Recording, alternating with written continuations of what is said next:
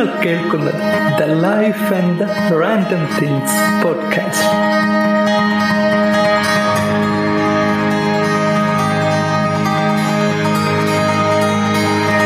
എല്ലാവർക്കും പുതിയൊരു എപ്പിസോഡിലേക്ക് സ്വാഗതം. നിങ്ങളോടൊപ്പം ഞാൻ അൻസിഫ്.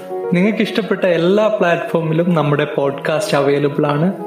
എവിടെയാണോ നിങ്ങൾ കേൾക്കുന്നത് അവിടെ ഫോളോ ചെയ്യുക സപ്പോർട്ട് ചെയ്യുക. ഒരുപാട് നന്ദി ഈ പോഡ്കാസ്റ്റ് കേൾക്കുന്നത്. ഇന്ന് നമ്മോടൊപ്പം വിശേഷങ്ങൾ പങ്കുവെക്കാൻ എത്തിയിരിക്കുന്ന ഒരു ടീച്ചറാണ്. വെറും ടീച്ചറല്ല ഒരു circus teacher. The greatest show on earth എന്നറിയപ്പെടുന്ന യു എസിലെ റിംഗ്ലിംഗ് ബ്രദേഴ്സ് ബെൽനമാൻ ബെയ്ലി സർക്കസിന്റെ ചരിത്രത്തിൽ ഇടം നേടിയ ഏക ഇന്ത്യക്കാരി മന്നാക്കി എബ്രഹാം ഞാൻ ടീച്ചറെ പരിചയപ്പെടുന്നത് ക്ലബ് ഹൗസിലൂടെയാണ്.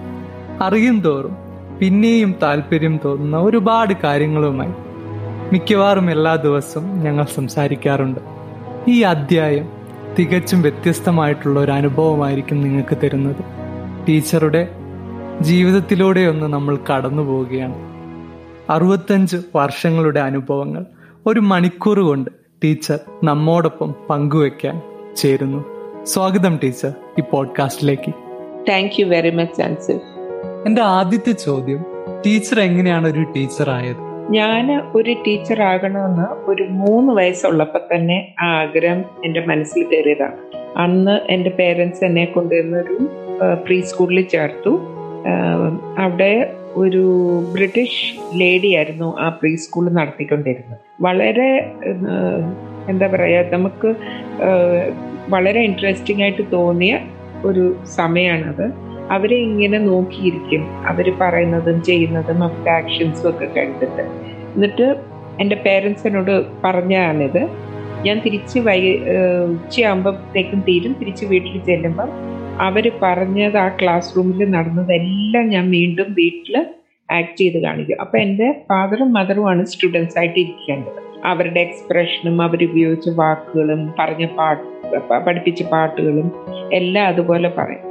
ആ ഒരു ആഗ്രഹം ആ അന്നേരം എനിക്കറിയില്ല അത് എന്താണെന്ന് എനിക്ക് അന്നേരം കിട്ടിയ ആ മോട്ടിവേഷൻ ഇപ്പം എനിക്ക് അറുപത്തി അഞ്ച് വയസ്സായി. അറുപത്തിരണ്ട് വർഷവും ആ ഒരേ ഒരു ആഗ്രഹം ടീച്ചർ ടീച്ചർ ടീച്ചിങ് പ്രൊഫഷൻ എന്നുള്ള ആഗ്രഹത്തിൽ ഇന്നും ഞാൻ അങ്ങനെ തന്നെ മുൻപോട്ട് പോകും എപ്പോഴും നമുക്കൊരു സന്തോഷം കിട്ടുന്ന ഒരു പ്രൊഫഷൻ തന്നെയാണ് അല്ലേ ടീച്ചിങ് എന്ന് പറയുന്നത്? തീർച്ചയായിട്ടും തീർച്ചയായിട്ടും. നമ്മുടെ റിവാർഡ് എന്ന് പറയുന്നത് നമ്മൾ ഈ ഇപ്പം എപ്പോഴെങ്കിലും നിങ്ങളൊക്കെ ബീച്ചിൽ പോയിട്ടുണ്ടെങ്കിൽ നമ്മൾ ബീച്ചിൽ കൂടെ നടക്കുമ്പോൾ ഈ ഷെൽസ് ശംഖ് പിറക്കും. അപ്പം അതിൽ നിന്ന് ഇങ്ങനെ നമ്മളത് പിറക്കി നമ്മളത് വീട്ടിൽ കൊണ്ടുപോകും. അത് നമ്മളുടെ ഓർമ്മ നമുക്കതിനോട് ഭയങ്കര എന്ന് പറയുമ്പോഴാണ് ഒരു ടീച്ചിങ് കരിയർ ആ പോകുന്ന വഴി ആ ടീച്ചിങ്ങിൽ കൂടെ എനിക്ക് തേർട്ടി ഫൈവ് ഇയേഴ്സ് മുപ്പത്തിയഞ്ച് വർഷത്തെ എക്സ്പീരിയൻസ് ഉണ്ട്. ആ സമയത്ത് എത്രയോ കുട്ടികൾ അപ്പം ഈ ഫുൾ തേർട്ടി ഫൈവ് ഇയേഴ്സ് എടുക്കുകയാണെങ്കിൽ കുട്ടികൾ മാത്രമല്ല ചില സമയത്ത് അഡൾട്ട്സും ഉണ്ടായിട്ടുണ്ട്. അതായത് ട്രെയിനറായിട്ടൊക്കെ പോകുന്ന സമയത്ത് അഡൾട്ട്സും എന്റെ ലൈഫിൽ വന്നിട്ടുണ്ട്. അപ്പം ഈ ആ ഒരു ക്ലാസ് റൂമിൽ നിന്ന് തന്നെ നമുക്ക് പ്രത്യേകത തോന്നുന്ന അല്ലെങ്കിൽ നമ്മളുടെ ലൈഫിനെ ഇൻഫ്ലുവൻസ് ചെയ്തിട്ടുള്ള പലരും ഉണ്ട്. അത് എന്റെ ലൈഫിൽ ഞാൻ ഇങ്ങനെ കളക്ട് ചെയ്തിട്ടുള്ള ശംഖുകളാണ് ഷെൽസ് ആണെന്ന് വേണമെങ്കിൽ പറയാം. ഒരുപാട് ഒരുപാട് കുട്ടികൾ. അതാണ് നമ്മളുടെ റിവാർഡ് ഒരു ടീച്ചറിന് ഉണ്ടാകുന്ന റിവാർഡ് എന്ന് പറയുന്നത്. അതായത് നമ്മുടെ ലൈഫിലേക്ക് കടന്നു വരുന്ന സ്റ്റുഡൻസ് ആണ് അവരുമായിട്ടുള്ള ഇൻട്രാക്ഷൻ അവരിൽ വരുന്ന ചേഞ്ചസ് നമ്മുടെ കൈ കിട്ടുമ്പം നമ്മൾ അവരെ എടുക്കുന്നു. പോളിഷ് ചെയ്ത് അവരെ ഒരു നല്ല രീതിയിലാക്കി കാണുന്നതാണ് ഏറ്റവും വലിയ ഒരു റിവാർഡ് ഒരു ടീച്ചർ കിട്ടുന്നത്. ശമ്പളം നോക്കിയിട്ടല്ല ശമ്പളം നോക്കിയിട്ടാണെങ്കിൽ മറ്റു പല ജോലിക്കും പോകാമായിരുന്നു. പൈസ അല്ല അവിടുത്തെ റിവാർഡ് തീർച്ചയായിട്ടും അത് ഈ ഇന്ററാക്ഷനിൽ കൂടെ നമ്മൾ ചേഞ്ചിങ് ലൈഫ്സ് ജീവിതങ്ങൾ മാറ്റിമറിക്കാൻ സാധിക്കുന്ന ഒരു പ്രൊഫഷനാണ് ടീച്ചിങ് എന്ന് പറയുന്നത്. അതെ അതെ തീർച്ചയായും. അപ്പോ ടീച്ചർ ഒരു ചെങ്ങന്നൂരുകാരിയാണ് പഠിച്ചതും വളർന്നതൊക്കെ ചെന്നൈയിലാണ്. സോ എങ്ങനെയാണ് കേരളത്തുമായിട്ടുള്ള ഒരു കണക്ഷൻ കേരളത്തിലെ കണക്ഷൻ എന്ന് പറഞ്ഞാൽ എന്റെ സെവന്റി എയ്റ്റിൽ എന്റെ വിവാഹം നടക്കുന്നു. ആ സമയത്ത് സെവന്റി എയ്റ്റിൽ വിവാഹം നടക്കുമ്പോഴത്തേക്കും പേരൻസ് റിട്ടയർ ചെയ്ത് നാട്ടിൽ പോയിട്ട് സെറ്റിലായി അപ്പം അവിടെ വെച്ചാണ് കല്യാണം നടക്കുന്നത്. അപ്പോഴാണ് ശരിക്കും അപ്പോഴത്തേക്ക് എനിക്ക് ഇരുപത്തിയൊന്ന് വയസ്സ്. ഇരുപത്തൊന്നാമത്തെ വയസ്സിലാണ് ശരിക്കും നാടുമായിട്ട് ഒരു പെർമനന്റ് അല്ലെങ്കിൽ നമ്മൾ അവധിക്ക് ഇങ്ങനെ പോകുന്ന രണ്ടാഴ്ച നിൽക്കും വരും എന്നല്ലാണ്ട് താമസിക്കുന്ന ഇതാണ്. അപ്പൊ ഇത് എനിക്ക് ആ സമയത്തൊന്നും നമ്മുടെ കേരളത്തെ അതിനെക്കുറിച്ചുള്ള ഒരു അപ്രീസിയേഷനോ അല്ലെങ്കിൽ അതിന്റെ ഭംഗിയോ അവിടുത്തെ കൾച്ചറോ ഒന്നും ചെറുപ്രായത്തിന്റെ ഒരു ഇതുണ്ടല്ലോ അതൊക്കെ ഒരു അത്ര പോരാ എന്നൊരു ഒരു ചിന്തയായിരുന്നു. പക്ഷെ പ്രായമായി വരുന്തോറും എന്റെ വേരുകൾ എന്റെ റൂട്ട്സ് അതിനോടൊക്കെ എനിക്ക് ഭയങ്കര അറ്റാച്ച്മെന്റും അതിൽ നിന്നൊക്കെ ആണല്ലോ അവിടുന്ന് കിട്ടിയേക്കുന്ന പലതുമാണല്ലോ ഇന്ന് ഞാനെന്ന് പറയുന്ന വ്യക്തി എന്ന് എനിക്കൊരു ഒരു നല്ലൊരു ഒരു അവയർനെസ് ഇപ്പം എനിക്കുണ്ട് അതേക്കുറിച്ച്. അവിടെ അങ്ങനെ താമസിച്ചിട്ടില്ല കേരളത്തിൽ maybe one two years സ്ഥിരമായിട്ട് താമസിച്ചു എന്ന് പറയുന്നത്. മലയാളം പണ്ടേ അറിയായിരുന്നു. എന്റെ മദറിന് ഭയങ്കര നിർബന്ധമായിരുന്നു. ഞാൻ ഞാൻ ഞങ്ങൾ അഞ്ചു പേരാണ് നാലാൺമക്കളും ഞാനൊരു പെണ്ണ്. അപ്പം മലയാളം പറയണം വീട്ടിൽ ഇംഗ്ലീഷ് പറയാൻ അമ്മയുടെ മുമ്പിൽ ഇംഗ്ലീഷ് പറയില്ല. പക്ഷെ ഞങ്ങൾ മക്കളെല്ലാവരും കൂടെ കൂടിയിരിക്കുന്ന സമയത്ത് അങ്ങോട്ടും ഇംഗ്ലീഷിലാണ്. ഫാദറിന്റെ അടുത്തും ഇംഗ്ലീഷിൽ സംസാരിക്കാം. പക്ഷെങ്കിൽ അമ്മയോട് ഇംഗ്ലീഷ് ചോദിച്ചാലും മലയാളത്തിലെ മറുപടി പറയുള്ളൂ. അത് ആ പഴയ കാലത്തെ ഒരു കോൺസെപ്റ്റ് ഉണ്ടല്ലോ ഇവൾ കെട്ടിച്ചൊരു വീട്ടിൽ പോകാനുള്ളതാണ്. എവിടെയാ പോകണമെന്ന് അറിയില്ല. ഇംഗ്ലീഷ് മാത്രം പറഞ്ഞാൽ ശരിയാവില്ല. അങ്ങനെയൊക്കെ കുറെ വ്യൂസ് ഉണ്ടായിരുന്ന ആളാണ് അമ്മ. അതുകൊണ്ട് മലയാളം മലയാളത്തിൽ പറഞ്ഞാൽ മതി. മലയാളത്തിൽ വീട്ടിൽ സംസാരിച്ചാൽ മതി എന്നൊരു നിർബന്ധം ഉള്ളത് കൊണ്ട് പിന്നെ നമ്മുടെ മലയാളം സിനിമകൾ ഒത്തിരി കോൺട്രിബ്യൂട്ട് ചെയ്തിട്ടുണ്ട്. യാ യാ യാ. ഒരുപാട് ബിരുദത്തിലാണ് ബിരുദം നേടിയത് മാത്സിലാണ്. അതെ. ടീച്ചർ പിന്നെ പിന്നെ ഇപ്പോ വർക്ക് ചെയ്യുന്നതും ഒരു വ്യത്യസ്തമായിട്ടുള്ള ഒരു മേഖലയിലാണ്. അതെങ്ങനെ സംഭവിച്ചു? അപ്പോൾ വിവാഹം കഴിച്ചു. ഞാൻ ഞാൻ പറഞ്ഞില്ല എന്റെ വീട്ടിൽ ഞാൻ ഒറ്റ മോളാണ്. നാല് ബ്രദേഴ്സ്. അപ്പോൾ ഫാദറിനോട് ഭയങ്കര അറ്റാച്ച്മെന്റ്. ഇതൊക്കെ രസകരമായ കാര്യങ്ങളാണ്. അപ്പോൾ കല്യാണമൊക്കെ ആലോചിച്ച് വന്നപ്പം എന്റെ ഫാദറിന് ശരിക്കും തോന്നിയ ഒരു ഐഡിയ ആണ്. നീ എം എക്ക് പോവാങ്കിൽ ലിറ്ററേച്ചർ എടുത്ത് എം എക്ക് പോവാങ്കിൽ ഇപ്പം കോളേജ് ഞങ്ങളുടെ വീടിനടുത്താണ് എന്റെ വീടിനടുത്താണ് കോളേജ്. അപ്പൊ അങ്ങനെ പോവാങ്കിൽ എനിക്ക് രണ്ട് വർഷം കൂടെ എന്റെ വീട്ടിൽ നിൽക്കാം. ഓക്കെ. ആ കാരണത്തിനാണ് മാസ്റ്റേഴ്സ് ചെയ്തത്. അല്ലാതെ എന്റെ എന്റെ എഡ്യൂക്കേഷനും എന്റെ കരിയർ എന്ന് പറയുന്ന അനുസരിച്ച് ഒരിക്കലും ഞാൻ ഇന്നത് പഠിച്ച് ഇന്നതാകാനായിട്ട് പഠിക്കുന്നു. അങ്ങനെ ഒരു ഇതിൽ ഞാൻ പോയിട്ടില്ല. ഡിഗ്രി പഠിക്കണമായിരുന്നു മാത്സിലും സ്കൂളിൽ വെച്ച് ഹൺഡ്രഡ് പെർസെന്റ് മാർക്കോട് കൂടി ഹൈസ്കൂൾ പാസ് അപ്പം നാച്ചുറലി ടീച്ചേഴ്സിനും പിന്നെ കോളേജിൽ നമ്മൾ ആപ്ലിക്കേഷൻ കൊടുക്കുമ്പോൾ ഭയങ്കര സന്തോഷത്തോടു കൂടി ബി എസ് സി മാത്സിന് അഡ്മിഷൻ പിന്നെ അത് കഴിഞ്ഞ ഉടനെ കിട്ടും. അത് കഴിഞ്ഞ ഉടനെ കെട്ടിച്ച് കഴിയുമ്പോഴാ കെട്ടി കല്യാണമൊക്കെ അടുത്ത് വരുമ്പോഴാണ് വീട്ടിൽ നിന്ന് അങ്ങ് പോകണമല്ലോ അത് ഫാദറുമായിട്ട് ഞാൻ ഒത്തിരി ക്ലോസ് ആണ് അപ്പൊ ഫാദർ പറഞ്ഞു നീ എം എക്ക് ഇവിടെ ജോയിൻ ചെയ്യും. അങ്ങനെ ഡിഗ്രി മാത്രം പോരാ പഠിക്കണം. എന്ന് അപ്പോഴാണ് എന്നോട് പറയുന്നത് പഠിക്കണം. ഏതായാലും ആ പേരിൽ രണ്ടു വർഷം വീട്ടിൽ നിന്ന്. അങ്ങനെ ഞാൻ എം എ പഠി ഞാൻ എം എക്ക് ജോയിൻ ചെയ്ത സമയത്ത് ഫസ്റ്റ് ഇയറിന്റെ പരീക്ഷ എഴുതുന്ന സമയത്ത് എനിക്ക് എന്റെ മൂത്ത കുട്ടി ആയിട്ട് ഞാൻ ഫുൾ ടേം പ്രഗ്നന്റ് ആണ് പരീക്ഷ എഴുതാൻ പോകുമ്പോൾ അപ്പൊ അത് വെച്ചോണ്ട് ആ അത് വെച്ചോണ്ട് ഞാൻ കോളേജിൽ പോയി അവസാനം വരെയും പോയി. ഓഗസ്റ്റ് തേർട്ടി ഫസ്റ്റ് വരെ ഞാൻ പോയി. സെപ്റ്റംബർ ലെവൻത്തിനാണ് അവനുണ്ടായത്. അത് കഴിഞ്ഞിട്ട് ഞാൻ വീണ്ടും തിരിച്ച് പത്ത് നാൽപ്പത് ദിവസം കഴിഞ്ഞപ്പം വീണ്ടും കോളേജിൽ പോയി സെക്കൻഡ് ഇയറും കംപ്ലീറ്റ് ചെയ്തു. അത് പക്ഷെ നമ്മുടെ സ്വന്തം വീട്ടിൽ നിന്നുകൊണ്ടാണ് അത് സാധിച്ചത്. ഉള്ളത് പറയുകയാണെങ്കിൽ പേരൻസ് ഉണ്ടായിരുന്നു നോക്കാന് കുഞ്ഞിനെ നമുക്ക് ഏൽപ്പിക്കാനും അങ്ങനെ നമുക്ക് പേടിക്കേണ്ട കാര്യമില്ല. മനസ്സിലായോ? ഒരു ഡിപ്പെൻഡബിൾ ഒരു സപ്പോർട്ട് കിട്ടിയത് കൊണ്ട് അങ്ങനെ എം എ എടുത്തു. പിന്നെ ഡിപ്ലോമ എടുത്തിട്ടുണ്ട് ഉണ്ട്. അത് കഴിഞ്ഞിട്ട് പിന്നെ ഫാമിലി ആയിട്ട് ഞങ്ങൾക്ക് സ്ഥലം മാറി പല സ്ഥലത്ത് പോകേണ്ടി വന്നു. ഓരോ സ്ഥലത്ത് പോകുമ്പോഴും എനിക്ക് വീട്ടിൽ തന്നെ അങ്ങനെ എനിക്കൊരു കരിയർ വുമൺ ആകണം. ഇപ്പോഴത്തെ ഇപ്പോഴത്തെ ആ ഒരു ഇതുണ്ടല്ലോ എനിക്കൊരു കരിയർ വേണം. അങ്ങനെയില്ല. എന്നാൽ എനിക്ക് ചുമ്മാ ഇരിക്കാനും ഇഷ്ടം. എപ്പോഴും എന്തെങ്കിലുമൊക്കെ ചെയ്തുകൊണ്ടിരിക്കണം. പക്ഷേ നമ്മൾ ഫുൾ ടൈം ഒരു കരിയർ എന്ന് പറഞ്ഞ് പോകുന്നതും താല്പര്യമില്ലായിരുന്നു എനിക്ക്. അപ്പൊ അന്ന് ജോലി നോക്ക അപ്പം രണ്ടാമത്തെ മോ മകനും ഉണ്ടായി. കുഞ്ഞ് പിള്ളേര് തീരെ കുഞ്ഞ്. അപ്പൊ നമുക്കൊരു ജോലിക്കൊന്നും പോകാനുള്ള വീട്ടിൽ നിന്നും അങ്ങ് പോയല്ലോ. അപ്പൊ പിന്നെ അങ്ങനെ ഒരു സപ്പോർട്ടൊന്നുമില്ല. അങ്ങനെ ഇരുന്നപ്പോൾ ഈ ചെറിയ കോഴ്സുകൾ ചെയ്തു. ഇപ്പൊ ഇതിന്റെ ഇടയ്ക്ക് അൻസിഫിന് ഒരു പക്ഷേ അറിയാൻ മേലാത്ത അയാട്ട കോഴ്സ് ട്രാവൽ ഇൻഡസ്ട്രിയിലുള്ള ഒരു അയാട്ട കോഴ്സ് ഞാൻ ചെയ്തു ഇതിന്റെ ഇടയ്ക്ക് സിക്സ് മന്ത്സിന്റെ ചെയ്തിട്ട് അന്നൊരു ക്യാമ്പസ് ഇന്റർവ്യൂ നടന്നതിൽ ഏഹ് ഞാനായിരുന്നു അവിടുത്തെ മാരിഡ് രണ്ട് പിള്ളേരും ഒക്കെ. ബാക്കിയെല്ലാം കൊച്ചു കോളേജ് കഴിഞ്ഞ് വന്ന കുട്ടികളാണ്. പക്ഷെ ആ ക്യാമ്പസ് ഇന്റർവ്യൂവിൽ ഫസ്റ്റ് പ്ലേസ്മെന്റ് ഞാൻ ഫസ്റ്റ് ആയിട്ട് എനിക്ക് പ്ലേസ്മെന്റ് കിട്ടി. എനിക്ക് ഭയങ്കര സന്തോഷമായിരുന്നു അതായത് ഒരു ഫൈവ് സ്റ്റാർ ഹോട്ടലിലെ ട്രാവൽ സെക്ഷനിൽ ജോലിക്ക് കയറാനായിട്ടുള്ള പ്ലേസ്മെന്റ് ആയിരുന്നു. ബട്ട് നമുക്കതൊരു നമ്മൾ ആ ഫാമിലി തുടങ്ങുന്ന സമയത്ത് നമുക്ക് പറ്റിയ ഒരു ജോലിയല്ല. കാരണം നൈറ്റ് ഷിഫ്റ്റ് അതൊക്കെ വരില്ലേ? അന്നേരം പിള്ളേര് തന്നെ ഒറ്റയ്ക്ക് വീട്ടിലാക്കിയിട്ട് പോണം എന്നൊക്കെ അപ്പം അവരുടെ ഫാദറും അത്ര ഒരു എന്താ പറയാ ആക്റ്റീവ് പേരന്റിങ്ങിൽ ഹി വാസ് നോട്ട് ദയർ അതുകൊണ്ട് പക്ഷെ എനിക്ക് അതിൽ ഡിസപ്പോയിന്റ്മെന്റ് ഇല്ല. ഞാനപ്പം വിജയ എനിക്ക് അത് അതെനിക്ക് വലിയ സന്തോഷമായിരുന്നു ഈ കൊച്ചു പിള്ളേരെ കയ്യിലൊക്കെ മിടുക്കിയായിട്ട് എനിക്ക് ഫസ്റ്റ് കിട്ടി അപ്പൊ ആ തൃപ്തിയിൽ ഞാൻ അങ്ങനെ അങ്ങ് ഇരുന്നു. It was okay for me not going പിന്നാണ് ഞാൻ തിരിഞ്ഞിട്ട് സ്പെഷ്യൽ എഡ്യൂക്കേഷനിൽ ഒരു ടീച്ചിങ് ഡിഗ്രി എടുത്തു. തികച്ചും വ്യത്യസ്തമായിട്ടുള്ള ഓരോ മേഖലകളല്ലേ ഓ അത് തന്നെ. അതെടുത്ത് അതിൽ ഞാൻ ടു ഇയേഴ്സ് ആ സമയത്ത് ബാംഗ്ലൂരിലാണ്. ബാംഗ്ലൂരിൽ പഠിച്ചു. ബാംഗ്ലൂരിൽ തന്നെ ഒരു സ്കൂളിൽ രണ്ട് വർഷം ഇതപ്പം എപ്പോഴും ട്രാൻസ്ഫറബിൾ ജോബ് ഉള്ള ഒരു പാർട്ട്ണറാണെന്ന് അന്ന് എനിക്കുണ്ടായിരുന്നത് അപ്പൊ ആ രണ്ട് വർഷം കംപ്ലീറ്റ് ചെയ്ത് കഴിഞ്ഞപ്പോഴേക്ക് അടുത്ത സ്ഥലത്തേക്ക്.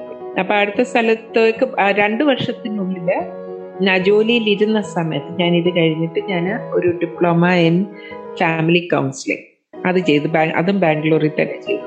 ചറാംപൂർ യൂണിവേഴ്സിറ്റി ആയിട്ട് കണക്റ്റഡ് ആയിരുന്നത് അപ്പൊ കൗൺസിലിങ്ങും പഠിച്ചു. അപ്പൊ ഇതൊക്കെ നമ്മൾ നമ്മുടെ ലൈഫിൽ ഇങ്ങനെ ഓരോ അത് ഞാൻ എപ്പോഴും എല്ലാവരോടും പറയുന്നത് നമുക്ക് വരുന്ന ഓപ്പർച്യൂണിറ്റീസോ ഇത് പഠിച്ചിട്ട് ഇനി എന്ത് ചെയ്യാനാ എന്ന് വിചാരിക്കാതെ നമ്മുടെ മുൻപിൽ ഒരു ഓപ്പർച്യൂണിറ്റി വന്നാൽ അത് അപ്പം തന്നെ അത് കൈനീട്ടി എടുക്കുക. Grab it and keep it നമുക്ക് എപ്പോഴാണ് അത് യൂസ് വരുന്നതെന്ന് നമുക്കറിയില്ല. അപ്പൊ അത് ചെയ്തു. അത് ചെയ്തതിന് ശേഷം പിന്നെ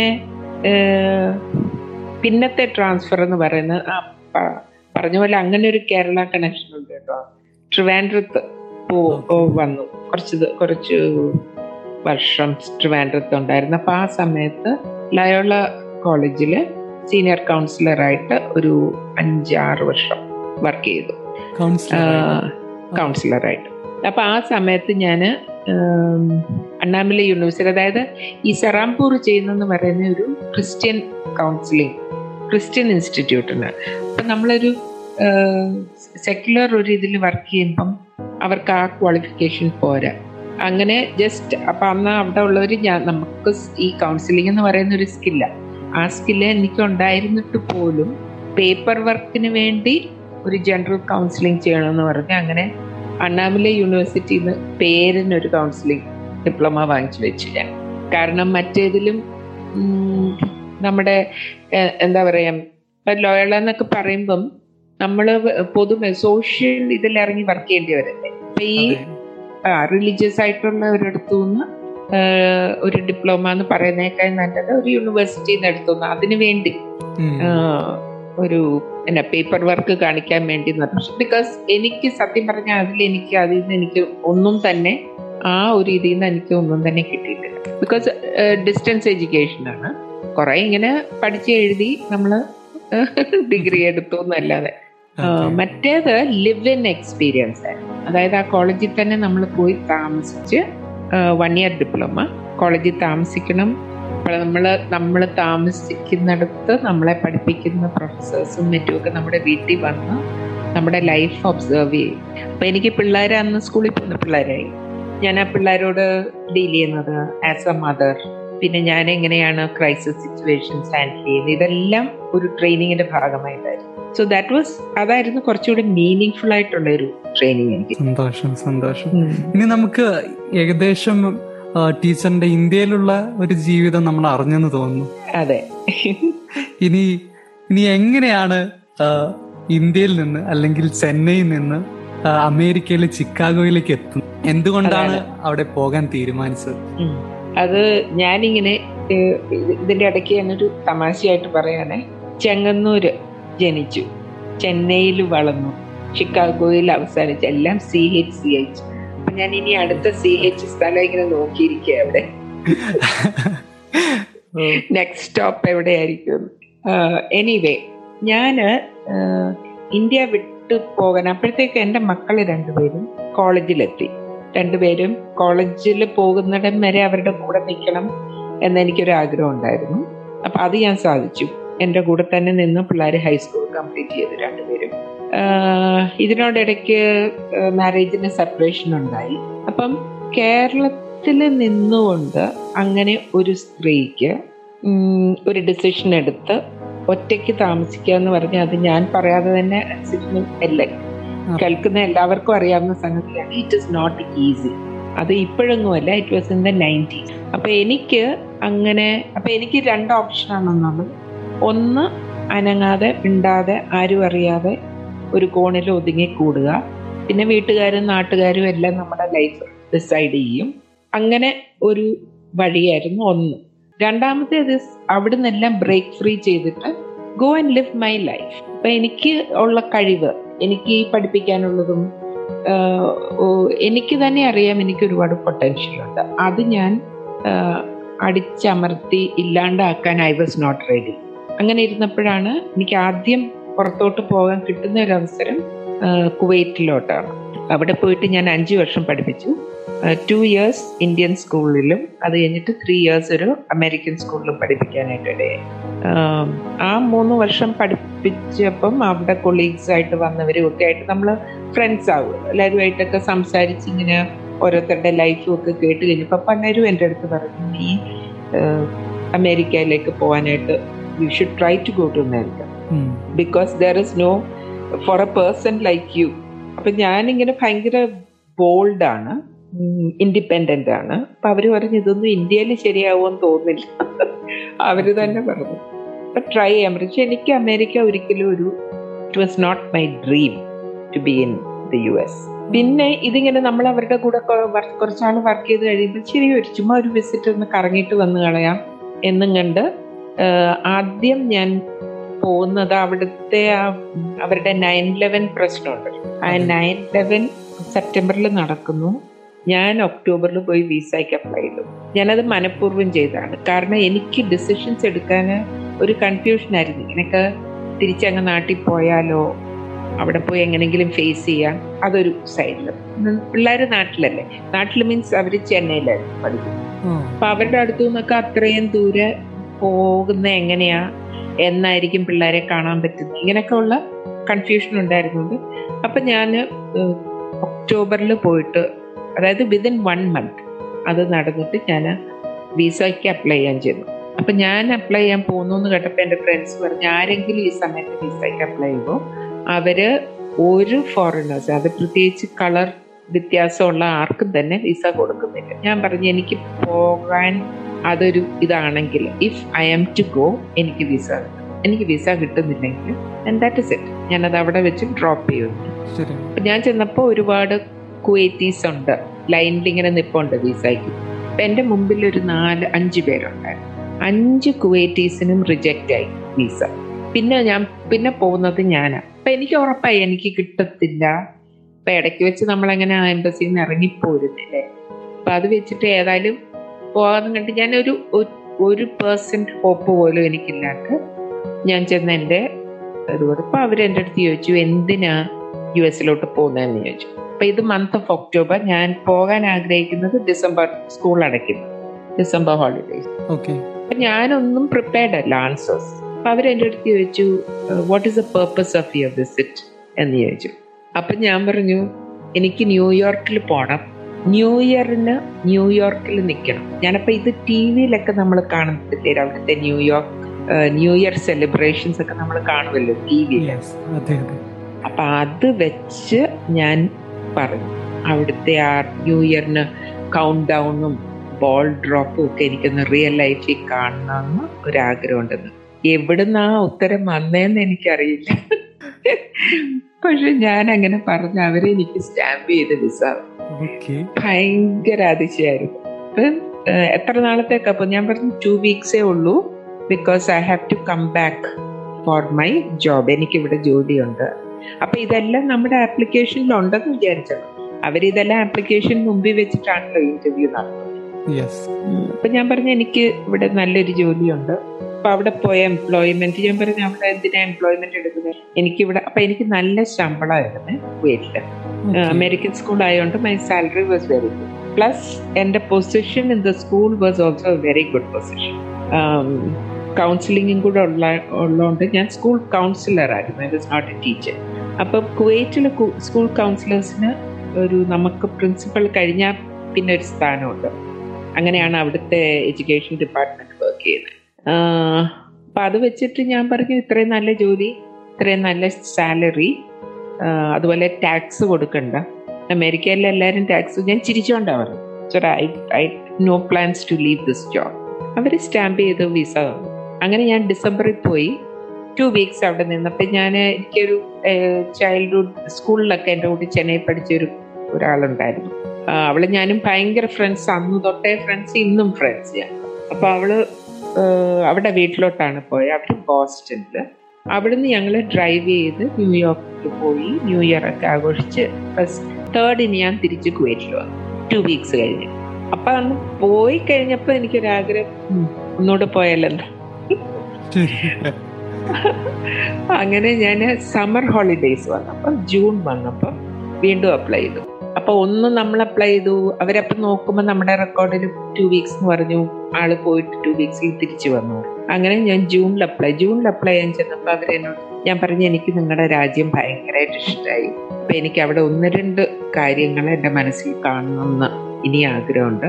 സോ ഈ സമ്മറിനൊന്ന് പോയാൽ കൊള്ളാം. So I hoping to go എന്ന് പറഞ്ഞു അങ്ങനെ എനിക്ക് വിസ കിട്ടി ഫോർ ടു മന്ത്സ് സമ്മറിൽ പോകാനായിട്ട് പക്ഷെ ഞാൻ ആ ടു മന്ത്സ് അവിടെ ചെന്ന ഒരാഴ്ച കഴിഞ്ഞപ്പോൾ എനിക്ക് വീണ്ടും ബോറടിച്ച് എനിക്ക് ഈ ചുമ്മാ ഇരിക്കാൻ വലിയ ബുദ്ധിമുട്ടാണ് നമ്മൾ താമസിക്കുന്ന ഈ ഫ്രണ്ട്സിന്റെ വീട്ടിൽ വെച്ചാൽ അവരുടെ അവിടെ ഹസ്ബൻഡ് ഒരു ഡോക്ടറാണ് അവർക്കും ജോലിയുണ്ട്. അവർക്ക് രാവിലെ അവർ ഇറങ്ങിപ്പോകും. നമ്മളെ എന്റർടൈൻ ചെയ്യാനൊന്നും വീക്കെൻഡ്സിൽ മാത്രമല്ലേ പറ്റുള്ളൂ. അപ്പോൾ അപ്പൊ അവർ എന്റെ അടുത്ത് പറഞ്ഞു ഇങ്ങനെ വൈ ഡോണ്ട് യു ചുമ്മാ കമ്പ്യൂട്ടറിൽ കയറിയിട്ട് ജോബ് സെർച്ച് ചെയ്യാൻ പറഞ്ഞു അപ്പൊ ഞാനിങ്ങനെ വെറുതെ ഓരോ സ്ഥലത്ത് ഇങ്ങനെ ജോബ് സെർച്ച് ചെയ്ത് സെർച്ച് ചെയ്ത് ഒന്ന് ഒന്ന് രണ്ട് ഞാൻ എനിക്ക് സൂട്ടബിൾ ആയിരിക്കാം ഇത്. വെറുതെ ആപ്ലിക്കേഷൻ അയച്ചു. നമുക്കറിയാമല്ലോ ജോബ് മാർക്കറ്റ് എങ്ങനെ ഉണ്ട് എന്നൊന്ന് അറിയാൻ വേണ്ടി ഞാൻ ആപ്ലിക്കേഷൻ അയച്ചു. ആപ്ലിക്കേഷൻ അയച്ചപ്പോൾ എനിക്ക് ഇന്റർവ്യൂ കോൾ വന്നു. ഇന്റർവ്യൂ കോൾ വന്നപ്പോഴേ ഞാൻ പറഞ്ഞു എനിക്ക് വിസിറ്റ് വീസ ആണ്. I'm not eligible to work എന്ന് ഞാൻ അങ്ങോട്ട് പറഞ്ഞു. അപ്പൊ അവരിങ്ങോട്ട് പറഞ്ഞു that is okay please come for an interview ഞാൻ ഇന്റർവ്യൂവിന് ചെന്നു. അഞ്ച് മിനിറ്റ്. ഇന്റർവ്യൂ അഞ്ച് മിനിറ്റ് പോലും എടുത്തോന്ന് എനിക്ക് തോന്നില്ല. അവർ പറഞ്ഞു ഞങ്ങൾക്ക് we just wanted to know നീ സംസാരിക്കുന്ന രീതി നിന്റെ ആക്സെന്റ് ഞങ്ങൾ പറയുന്നത് നിനക്ക് മനസ്സിലാകുന്നുണ്ടോ നീ പറയുന്നത് ഞങ്ങൾക്ക് മനസ്സിലാവും. അത് ചെക്ക് ചെയ്യാൻ യോർ ക്വാളിഫിക്കേഷൻ എല്ലാം ഞങ്ങൾ വളരെ സാറ്റിസ്ഫൈഡ് ആണ്. ഞങ്ങൾ സ്പോൺസർ ചെയ്തോളാം. എച്ച് വൺ ബി വിസ തന്നോളാം എന്ന് പറഞ്ഞ് എനിക്ക് ജോലി കിട്ടി.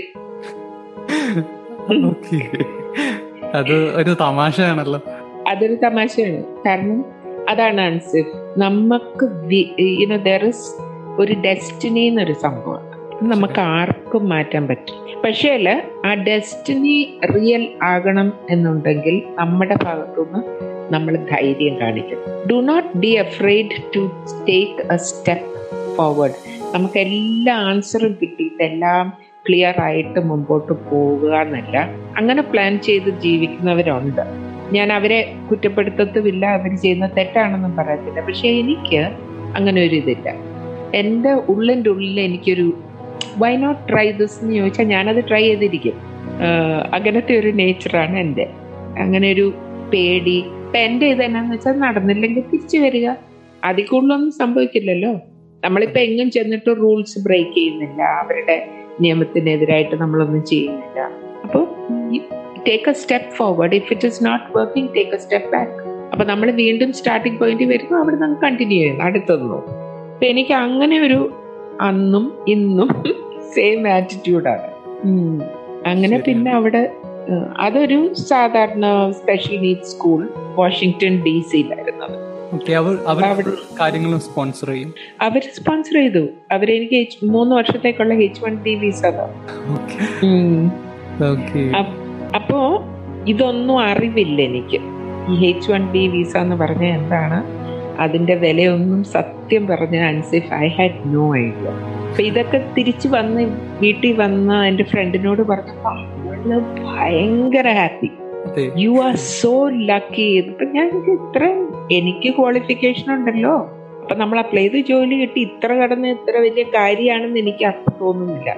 പക്ഷെ ആ ജോലിയിൽ ഞാൻ അത്ര സക്സസ്ഫുൾ ആയിരുന്നില്ല. അത് നമുക്ക് ഭയങ്കര ഒരു കൾച്ചർ ഷോക്കായിരുന്നു നമ്മുടെ ഇന്ത്യൻ ഒരു ബാക്ക്ഗ്രൗണ്ടിൽ നിന്ന് ഇപ്പൊ കുവൈറ്റ് ആണെങ്കിൽ പോലും കൾച്ചർ ഇസ് വെരി ഡിഫറെന്റ് ടീച്ചേഴ്സിനെ റെസ്പെക്ട് ചെയ്യുന്നു ഒരു ഡിസിപ്ലിൻ ആയിട്ടുണ്ട് അത് കഴിഞ്ഞിട്ട് അവിടുത്തെ സ്കൂളിൽ ചെന്നപ്പം I found it very difficult അപ്പം ഞാൻ ഒരു നാല് മാസം ഏകദേശം അവിടെ ജോലി ചെയ്തു. എന്നിട്ട് ഞാൻ വിചാരിച്ചു "ഓ, എന്നെ കൊണ്ട് ഇത് പറ്റുന്നില്ല. ഏതായാലും മൂന്ന് വർഷം ഇപ്പം എനിക്ക് വിസയെ കുറിച്ചുള്ള അറിവ് ഇത്രയേ ഉള്ളൂ എന്ന് വിചാരിച്ചു. എന്റെ വിചാരം ഈ മൂന്ന് വർഷം വിസ എന്ന് പറഞ്ഞാൽ മൂന്ന് വർഷം നമുക്ക് അവിടെ നിൽക്കാം. മനസ്സിലായോ? അല്ലാതെ അവർ സ്പോൺസർ ചെയ്താണ് അവിടെ നിന്ന് ഇറങ്ങിക്കഴിഞ്ഞാൽ അവരത് ക്യാൻസൽ ചെയ്തെന്നുള്ളത് എനിക്ക് അറിയില്ലായിരുന്നു. അത്രയ്ക്ക് ബുദ്ധൂസായിരുന്നു. അപ്പൊ എന്ത് എന്ത് പറ്റി? അത് ഇറങ്ങിയതിന് ശേഷം കുറച്ച് നന്നായിട്ട് ബുദ്ധിമുട്ടി. കാരണം നമുക്ക് ഇൻകം ഇല്ല. ഇല്ലേ? ഇൻകം അങ്ങ് നിക്കത്തില്ലേ? ഈ ജോലി കളയുമ്പോ ഇൻകം പോവും. സോ അടുത്ത ജോലിയിൽ കയറുന്നിടം വരെ ഒരുപാട് വിഷമിച്ചിട്ടുണ്ട്. ഞാൻ എന്റെ മനസ്സിൽ എപ്പോഴും വരുന്ന ഒരു അനുഭവമുണ്ട് ക്രിസ്മസ് വന്നു. ക്രിസ്മസ് വന്ന സമയത്ത് അവിടെ ഇപ്പം ഒന്നാമത് ഞാൻ വീട്ടിലെ പിള്ളേരെ മിസ് ചെയ്യുന്നു. ഹോം ഫാമിലി ഇതൊക്കെ ഇപ്പം കുറേ വർഷമായില്ലേ എല്ലാവരെയും കണ്ടിട്ട്. എല്ലാവരെയും മിസ് ചെയ്യുന്നുണ്ട്. എനിക്ക് തിരിച്ച് ആ ഒരു രീതിയിൽ തിരിച്ചു പോകാനും ഇഷ്ടപ്പെടുന്നില്ല. വേറെ ഇപ്പം എല്ലാവരും പറ എന്റെ യു എസിലുള്ള ഫ്രണ്ടൊക്കെ പറഞ്ഞു നീ അങ്ങനെ തിരിച്ചു പോകാൻ തിരുത്തി വെക്കണ്ട. You try for another job അപ്പം നമുക്ക് ഈ ഒരു വിസയിൽ നിന്ന് മറ്റൊരു വിസയിലേക്ക് വൺ എയ്റ്റി ഡേയ്സ് ടൈം ഉണ്ട് കേട്ടോ. ലീഗലായിട്ട് കൺട്രിയിൽ നിൽക്കാൻ. ആ ഹൺഡ്രഡ് ആൻഡ് എയ്റ്റി ഡേയ്സിനകം നമ്മൾ അടുത്ത ജോലി കണ്ടുപിടിക്കുകയാണെങ്കിൽ നമ്മൾ ഇല്ലീഗൽ അല്ല വി ആർ സ്റ്റിൽ ലീഗൽ അപ്പൊ ആ ആ. അപ്പൊ ആ ഒരു പക്ഷെ ഞാൻ ഞാൻ ഇറങ്ങിയ സ്കൂളിലെ അഡ്മിനിസ്ട്രേറ്റേഴ്സിനെ കണ്ടിട്ട് ഞാനൊന്ന് റിക്വസ്റ്റ് ചെയ്തു. ഞാൻ വേറൊരു ജോലി കണ്ടുപിടിക്കുന്നത് വരെ എന്റെ വിസ ക്യാൻസൽ ചെയ്ത് അപ്പൊ അത് അവർക്ക് എന്നോട് അവർ എന്നെ കാര്യമായിരുന്നു. Just let's know when you find another job എന്ന് മാത്രമല്ല. അതുകൊണ്ട് അവർ വിസ ക്യാൻസൽ ചെയ്തു പക്ഷേ കുറച്ച് സമയം എടുത്തു. വേറെ ഒരു ജോലി കിട്ടാനായിട്ട്. ആ ജോലി ഷിക്കാഗോയിലായിരുന്നു. വേറെ ഒരു സ്കൂളിൽ ശമ്പളം നേരെ പകുതി. ഇവിടെ കിട്ടിയതിന്റെ നേരെ പകുതി.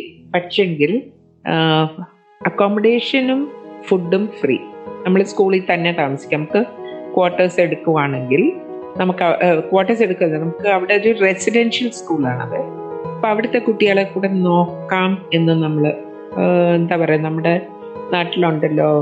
ഹോസ്റ്റൽസിലൊക്കെ ഇങ്ങനെ ടീച്ചേഴ്സ് നോക്കൂലേ പിള്ളേരെ. റെസിഡൻഷ്യൽ സ്കൂൾ പോലെ. റെസിഡൻഷ്യൽ സ്കൂളിൽ ആ ജോലിയും കൂടെ ചെയ്യാം എന്നുണ്ടെങ്കിൽ ഐ കൻ സ്റ്റേ ക്യാമ്പസിൽ സ്റ്റേ ചെയ്യുവാണെങ്കിൽ ആ ജോലി ചെയ്യണം. മനസ്സിലായോ? നമുക്ക് അപ്പൊ ഞാൻ നോക്കിയപ്പോ എനിക്ക് പ്രത്യേകിച്ച് അങ്ങനെ ആരും ഇല്ല ഫ്രണ്ട്സ് ഇല്ല അങ്ങനെ so what will I do free time അങ്ങനെ ആ ജോലി എടുത്തു അത് നല്ലൊരു ജോലിയായിരുന്നു. വളരെ സേഫ് ആയിരുന്നു. ഓൾ ഗേൾസ് സ്കൂളായിരുന്നു പിന്നെ നല്ല ഫുഡ് ഒരു വൺ ബെഡ്റൂം ഒരു പ്ലേസ് ടു സ്റ്റേ ഉം. അപ്പൊ കംഫർട്ടബിൾ ആയിട്ട് സേഫ് ആയിട്ട് നമുക്ക് അവിടെ നിൽക്കാൻ പറ്റി. പക്ഷെങ്കിൽ ഭയങ്കരമായിട്ട് ബോറടിച്ച ഒരു ജോലിയാണ്. കാരണം അവിടെ വരുന്ന കുട്ടികൾ എന്ന് പറയുന്നില്ല ഇന്റർനാഷണൽ സ്റ്റുഡൻസ് ജാപ്പനീസ് കൊറിയൻ പിള്ളേർ ഇവർ വരുന്നതിന്റെ ഉദ്ദേശം തന്നെ അവർക്ക് വലിയ വലിയ യൂണിവേഴ്സിറ്റീസ് ഉണ്ടല്ലോ. ഹാർവേഡ് അങ്ങനെയൊക്കെ ഉള്ള യൂണിവേഴ്സിറ്റിയിൽ അവർക്ക് അഡ്മിഷൻ കിട്ടണം. അതുകൊണ്ട് ഇരുപത്തിനാല് മണിക്കൂർ ഉണ്ടെങ്കിൽ ഇരുപത്തഞ്ച് മണിക്കൂറും പഠിത്തമാണ് സോ നമുക്ക് അവരെ അവരെല്ലാം തന്നെ പഠിച്ചെടുക്കും. അവർക്കൊരു ക്ലാസ് വേണമെന്ന് പോലും ഇല്ല. അങ്ങനത്തെ ഒരു ഒരു ടൈപ്പ് ആരും ആരോടും മിണ്ടത്തില്ല. സാധാരണ ഒരു ഹൈസ്കൂളിൽ ഇതിലൊക്കെ നമ്മൾ ചെല്ലുമ്പോൾ ഒരു കുശൃതി ഒരു ബഹളം മനസ്സിലായോ? എന്റെ ആദ്യത്തെ ജോലിയും രണ്ടാമത്തെ ജോലിയും രണ്ടും രണ്ട് രീതിയിൽ മറ്റേടത്ത് ഒട്ടും തന്നെ ഡിസിപ്ലിൻ ഇല്ല ഒറ്റ എണ്ണത്തിന് പഠിക്കണമെന്ന് ആഗ്രഹമില്ല. രണ്ടാമത്തെ ജോലിയിൽ ഇത് മാത്രമേ ഉള്ളൂ. അവർ നമ്മൾ ഇപ്പം ചുമ്മാ ഒന്ന് സംസാരിക്കാൻ നമ്മൾ ആ കുട്ടിയോട് ചോദിക്കുകയാണ് hi Navami how are you I fine thank you എന്ന് പറഞ്ഞിട്ട് അത് പോകും. അതിൽ കൂടുതലൊന്നും അവരെ കൊണ്ട് അവർ കാരണം അത് ടൈം വേസ്റ്റ് ആണ്. നമ്മളോട് മിണ്ടുന്ന അപ്പൊ ആ അവരങ്ങനെ ഭയങ്കര പഠിത്തം പഠിത്തം പഠിത്തം പിള്ളേർ സോ അവിടെ ഇരിക്കുമ്പോഴാണ് ഞാൻ ചുമ്മാ ഇതുപോലെ ജോബ് സെർച്ച് ചെയ്തപ്പം എന്റെ കണ്ണിൽപ്പെട്ട ഒരു ജോലിയാണ് ട്രാവലിംഗ് ടീച്ചർ എന്തെങ്കിലും അപ്രതീക്ഷിത സംഭവങ്ങൾ നടന്നിട്ടുണ്ട് ഈ ഈ ഒരു സമയത്ത് അതിന്റെ ഒപ്പം തന്നെ ഈ ഇത്രയും ജോലി ഈ പുതിയ ജോലിയിലേക്ക് കയറുന്നതും ഒരു ജോലി മാറുന്നതും ഒക്കെ ഇത് ഏത് വർഷമാണ് നടക്കുന്നത്? അപ്പോൾ മാമിന് എത്ര എത്ര വയസ്സാണ്? ടൂ തൗസൻഡ് ഞാൻ ടൂ തൗസൻഡ് ടൂവിലാണ് യു എസിൽ എത്തുന്നത് ഇത് ആദ്യത്തെ visit two thousand one December രണ്ടാമത് പോകുന്നത് two thousand two June two thousand ഫോറിലാണ് അവസ് എട്ട് വർഷത്തെ ജോലി എടുക്കുന്നത്. പക്ഷെ ആ two thousand two two thousand ഫോറിന്റെ ഇടയ്ക്ക് രണ്ട് ജോലി ഇൻ ബിറ്റ്വീൻ Okay. അപ്രത്യക്ഷമായിട്ട് നടന്നത് ഞാൻ പറയാം. അൻസിഫ് അത് ശരിക്കും ഞാൻ പറഞ്ഞില്ല എനിക്ക് നല്ലപോലെ ഞാൻ ബുദ്ധിമുട്ടി. താമസിക്കാൻ സ്ഥലമില്ല. ശരിക്കും ബുദ്ധിമുട്ടി എന്ന് പറഞ്ഞാൽ എനിക്ക് ആഹാരത്തിന് വരെ ബുദ്ധിമുട്ടുണ്ടായ സമയം ഉണ്ടായിട്ടുണ്ട് അപ്പോൾ ഒരു നമുക്കിങ്ങനെ അവിടെ മെട്രോ ഉണ്ടല്ലോ. മെട്രോയിൽ ഇപ്പൊ പകലൊക്കെ എനിക്ക് ഒരു പണിയില്ല. ചുമ്മാ ഇങ്ങനെ മുറിക്കാത്തിരിക്കുക അപ്പൊ അത് ഭയങ്കര ഇപ്പൊ ഞാൻ ഇറങ്ങിയിട്ട് മെട്രോയുടെ ഒരു പാസ് എടുക്കും ഞാനിപ്പോൾ അതിന്റെ എമൗണ്ട് ഓർക്കുന്നില്ല. ആ ഒരു പാസ് വെച്ചിട്ട് നമുക്കത് ആ ഹോൾ ഡേ ടു ഡോളേഴ്സോ ത്രീ ഡോളേഴ്സോ എടുത്ത് അന്ന് മുഴുവൻ ഏത് മെട്രോയിൽ വേണേലും കയറി ഇറങ്ങി യാത്ര ചെയ്യാം. അപ്പൊ ഞാൻ ചുമ്മാ ഇങ്ങനെ ട്രെയിനിൽ കയറിയിട്ട് ആ മെട്രോയിൽ കയറിയിട്ട് ഇരിക്കും. ഒരു എൻഡ് തൊട്ട് ഒരു എൻഡ് വരെ. അത് കഴിഞ്ഞിട്ട് ഈ green line blue line orange line എന്നൊക്കെ പറഞ്ഞുണ്ട്. ഒരു ഗ്രീൻ ലൈനിൽ ഇറങ്ങിയിട്ട് ഓറഞ്ച് ലൈനിൽ കയറുന്ന സമയം കളയാനായിട്ട്. പക്ഷെ ഭയങ്കര മെന്റൽ സ്ട്രെയിൻ ഉണ്ടായിരുന്ന ഒരു സമയമാണത് കാരണം ഫ്യൂച്ചർ എന്താ വൈത്തിരും അറിയില്ലല്ലോ. അപ്പൊ എന്റെ കയ്യിൽ അവസാനത്തെ പൈസയും തീർന്നു. നന്നായിട്ട് എനിക്ക് വിശക്കുന്നുമുണ്ട്. അപ്പൊ ഞാനിങ്ങനെ ഇങ്ങനെ ജനലിൽ കൂടെ ഇങ്ങനെ വിൻഡോയിൽ കൂടെ പുറത്തോട്ട് നോക്കി മെട്രോയിൽ ഇങ്ങനെ ഇരിക്കുകയാണ് ഇതൊക്കെ. അപ്പൊ ഇടയ്ക്കിടയ്ക്ക് കണ്ണ് നിറയുന്നുണ്ട്. ആരും ആരെയും ശ്രദ്ധിക്കില്ലല്ലോ. അവിടുത്തെ രീതി അങ്ങനെയാണ്. അപ്പോ ഒരു സ്റ്റേഷൻ വന്നപ്പോൾ ആളുകൾ ഇറങ്ങാനായിട്ട് ഡോർ തുറന്നു. അപ്പോൾ ഒരു സ്ത്രീ ഇറങ്ങാനായിട്ട് ഇപ്പൊ ഞാൻ ആ ഡോറിന്റെ അടുത്തുള്ള സീറ്റിലായിരുന്നു ഇവർ ഇറങ്ങാനായിട്ട് ഇങ്ങനെ വന്നിട്ട് ഇവർ എന്റെ മടിയിലോട്ട് ഇങ്ങനെ എന്നിട്ട് പറഞ്ഞു the lord is asking me അതായത് ദൈവം എന്നോട് ഇത് നിനക്ക് തരാൻ പറഞ്ഞു എന്നും പറഞ്ഞു. എന്റെ മടിയിലോട്ട് ഒരു ട്വന്റി ഡോളേഴ്സ് ഇട്ടിട്ട് അവർ പോയി. ഇത് ട്രെയിനൊക്കെ സ്റ്റോപ്പ് ചെയ്യുന്ന കുറച്ച് സെക്കൻഡിലല്ലേ നിർത്തുകയുള്ളൂ ട്രെയിൻ അപ്പം അപ്പൊ ഇവരത് എന്റെ മടിയിലോട്ട് ഇങ്ങനെ ഇട്ടിട്ട് ഇവർ ഇറങ്ങിപ്പോയി. എന്തോ ഇട്ടിട്ട് ഇറങ്ങിപ്പോയി. അപ്പം ഞാനിങ്ങനെ നോക്കിയപ്പോൾ ഇരുപത് ഡോളറിന്റെ ഒരു ഇതാണ്. എന്നിട്ട് ഞാനിങ്ങനെ പ്ലാറ്റ്ഫോമിൽ ഒരു താങ്ക് യു പറയാനുള്ള സമയം പോലും എനിക്ക് കിട്ടിയില്ല അവരോട്. ഞാൻ ആൾക്കൂട്ടത്തിൽ നോക്കിയിട്ട് ശരിക്കും ഞാൻ അവരെ കണ്ടില്ല ആൻസിഫ് ഇതെനിക്ക് ലൈഫിൽ നടന്നൊരു ഭയങ്കര സംഭവം. അപ്പൊ ഞാൻ ആ- കൊണ്ട് ആദ്യം ചെയ്യുന്നത് ഈ ട്രെയിൻ ലാസ്റ്റിൽ ഇറങ്ങിയ സ്റ്റേഷനിൽ ഇറങ്ങി. ഇറങ്ങിയിട്ട് ഞാൻ ആദ്യം ഒരു സാൻഡ്വിച്ചും ഒരു കോഫിയും വാങ്ങിച്ച് കഴിച്ചു. പറ്റുമായിട്ട് എനിക്ക് അത്രയ്ക്ക് വിശപ്പായിരുന്നു. ട്വന്റി ഡോളേഴ്സ് വെച്ച്. അപ്പൊ അതിന്റെ ഇടയ്ക്ക് എനിക്ക് പിന്നെ ഫോൺ ചാർജ് ചെയ്തു. എന്നിട്ട് നമ്മുടെ വിളിക്കണേലും പിള്ളേരെ ഒന്ന് വിളി പിള്ളേർക്ക് എന്നെ നാട്ടിൽ നിന്ന് വിളിക്കുന്നതിലും ഫോണിലും ചാർജ് ഇല്ലാത്ത ഒരു സമയം. അപ്പൊ ഫോൺ ചാർജ് ചെയ്തു. ഈ ആഹാരവും കഴിച്ച് ബാക്കി പൈസ ഇങ്ങനെ മുറുക്കെ പിടിച്ചിരിക്കുകയാണ്. എനിക്കത് എന്താ അവിടെ സംഭവിച്ചെന്ന് എനിക്ക് ഇന്നും പക്ഷെ എന്റെ മനസ്സിൽ ഭയങ്കര സന്തോഷം ഉണ്ടാക്കുന്നത്. അതായത് സന്തോഷം എന്ന് പറഞ്ഞാൽ somebody is looking after me എന്നൊരു ഫീലിംഗ് എനിക്ക് അന്നുണ്ടായി. ഞാൻ പേടിക്കേണ്ട കാര്യമില്ല. I am taken care of ആരും എനിക്കില്ലെങ്കിലും I am taken care of എന്നൊരു ധൈര്യം എനിക്ക് അന്നുണ്ടായി അത് കഴിഞ്ഞിട്ട് അതങ്ങനെ അങ്ങ് പോയി. അത് കഴിഞ്ഞപ്പോൾ ക്രിസ്മസ് വരുന്നു. ക്രിസ്മസ് വന്നപ്പോൾ അപ്പൊ അതിനോടൊക്കെ എന്റെ ഒരു കസിൻ നാട്ടിൽ നിന്ന് തന്നെ ഒരു കസിൻ ഇടയ്ക്ക് അവൾ എപ്പോഴും എന്നെ വിളിക്കും. വിളിച്ചിട്ട് നീ അങ്ങനെ അപ്പൊ എന്നെക്കുറിച്ച് ഭയങ്കര കൺസേൺ ആയി അപ്പൊ ഞാൻ പറഞ്ഞു ഇങ്ങനെയാണ് താമസിക്കാൻ അപ്പൊ നീ ഇപ്പൊ എവിടെയാണെന്ന് ചോദിച്ചു. അപ്പൊ ശരിക്കും ഞാൻ താമസിച്ചത് അവിടെ ഈ ഗ്രേ ഹൗണ്ട് എന്നും പറഞ്ഞൊരു ബസ് അതായത് നമ്മുടെ ഈ വോൾവോ ബസ്സൊക്കെ ഇല്ലേ? അതെ. ചെന്നൈ ബാംഗ്ലൂർ അതുപോലെ ഗ്രേ ഹൗണ്ട് എന്ന് പറഞ്ഞൊരു കമ്പനിയാണ് ഗ്രേ ഹൗണ്ട് ബസ് അപ്പൊ അവിടെ ഉണ്ടായിരുന്ന ഒരു ഗ്രേ ഹൗണ്ട് ബസ് സ്റ്റോപ്പിലാണ് ഞാൻ ഒരു മൂന്ന് ദിവസം താമസിച്ചത്. കാരണം അവിടെ ആകുമ്പോൾ ബാത്റൂം ഉണ്ട് നമുക്ക് കുളിക്കാൻ തുണി മാറാം. ഞാൻ എന്റെ സൂട്ട് കേസും കൊണ്ട് ആ ബസ് സ്റ്റോപ്പിൽ പോയിരുന്നു. കാരണം എനിക്ക് താമസിക്കാൻ വേറെ സ്ഥലമില്ല എന്നിട്ട് അപ്പൊ ഫോൺ വെച്ചാണ് എല്ലാ പരിപാടിയും ചെയ്യുന്നത്. ഫോൺ വെച്ച് ജോബ് എന്തെങ്കിലും നോക്കുക അപ്ലൈ ചെയ്യുക ഇതെല്ലാം ഫോൺ വെച്ചായിരുന്നു. അപ്പൊ എന്റെ കസിൻ വിളിച്ചു. വിളിച്ചപ്പം എവിടെയാന്ന് ചോദിച്ചപ്പോ ഇപ്പൊ എനിക്ക് സങ്കടമൊക്കെ വരുന്നുണ്ട്. ഞാൻ അവളോട് പക്ഷെ ഭയങ്കര എന്താ പറയാ ധൈര്യത്തില മറുപടി പറഞ്ഞു ഓ ഞാൻ ഇപ്പൊ ഇങ്ങനെയാണ് എന്ന് പറഞ്ഞു. അപ്പൊ അവൾക്കത് ഭയങ്കര വിഷമമായിപ്പോയി അവൾ ആരെയൊക്കെയോ കോണ്ടാക്ട് ചെയ്തിട്ട് അവളുടെ ഹസ്ബൻഡിന്റെ എന്തോ എന്തോ ഒരു റിലേഷൻ ഒരു കുട്ടി അവിടെ വാഷിങ്ടൺ ഡി സി തന്നെ കണ്ടുപിടിച്ചു.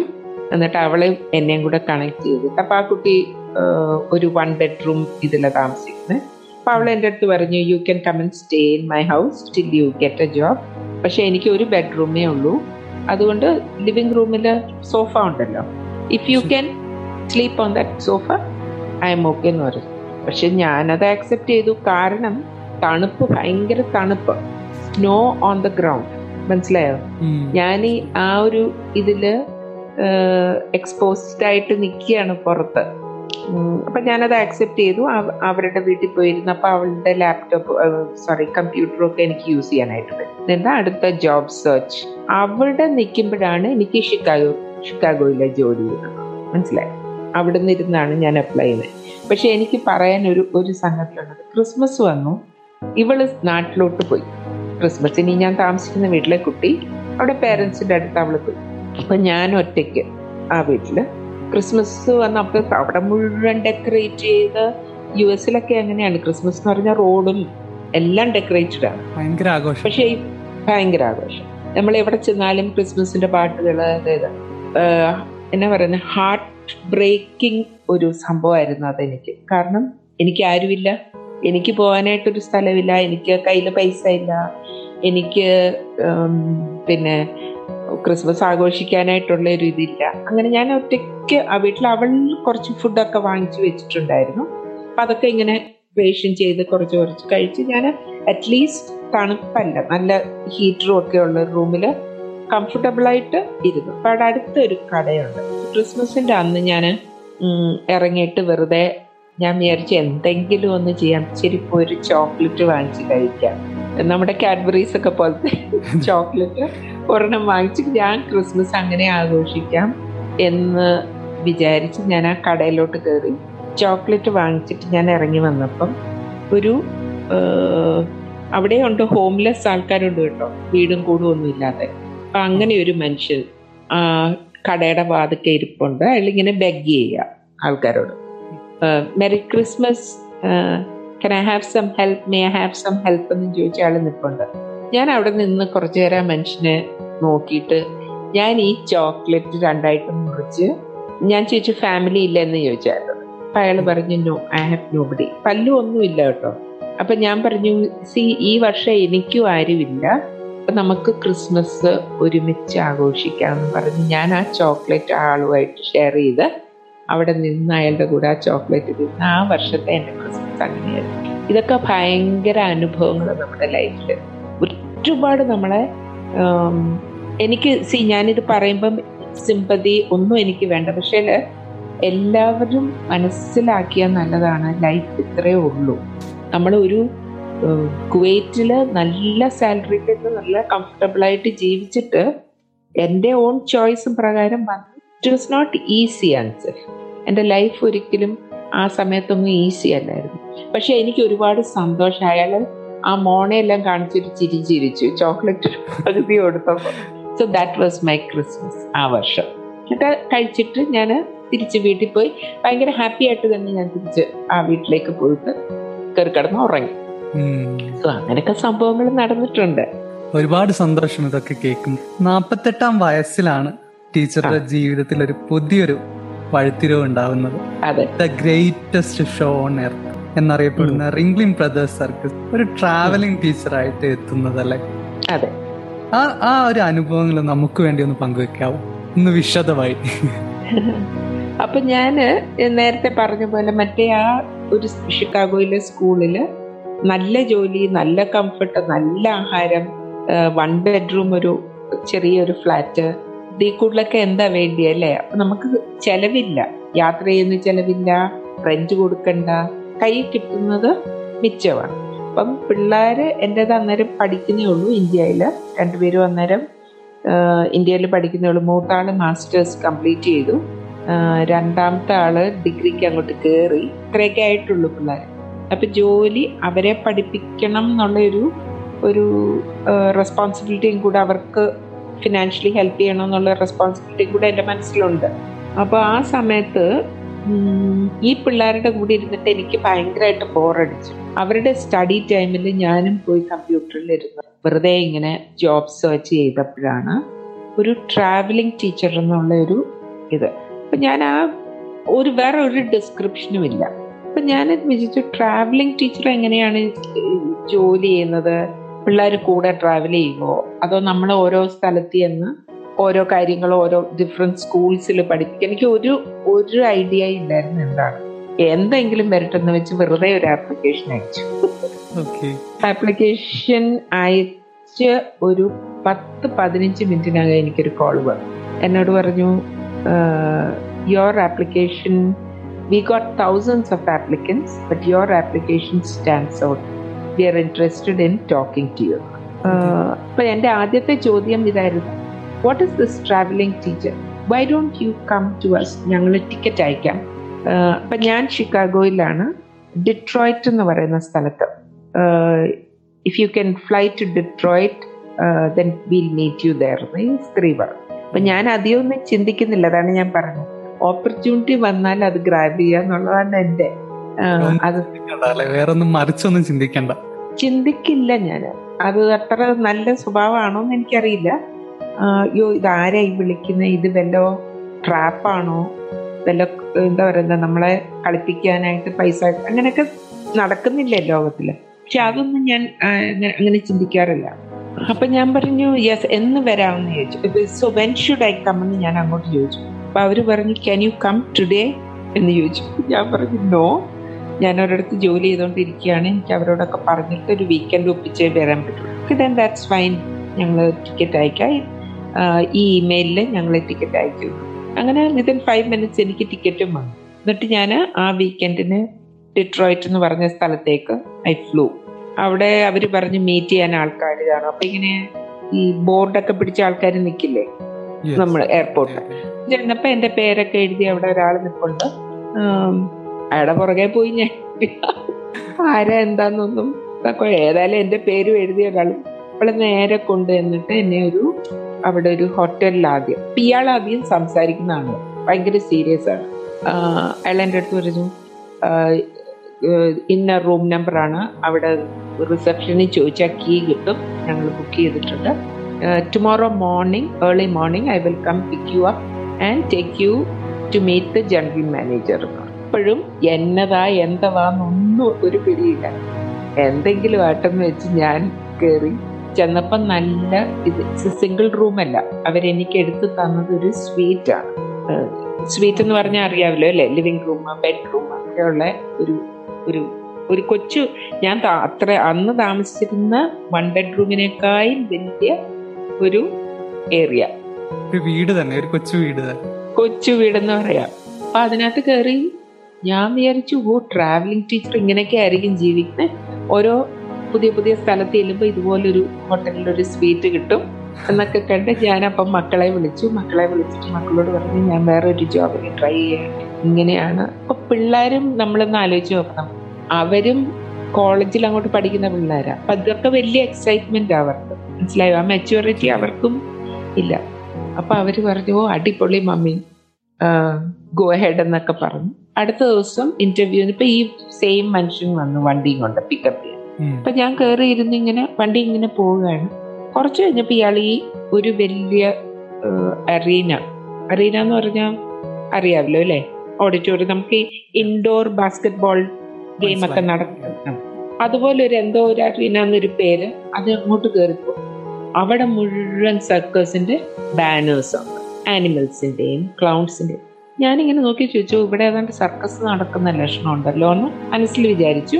പക്ഷെ ഇവിടെ എന്തിനാ എന്നെ കൊണ്ടുവന്നേ? എനിവേ ഇയാളോട് എന്തെങ്കിലും ചോദിച്ചിട്ട് ഇയാൾ ഒന്നും നമുക്കതൊരു ക്ലിയർ ആയിട്ട് ഒരു മറുപടി ഇയാൾ പറയുന്നില്ല.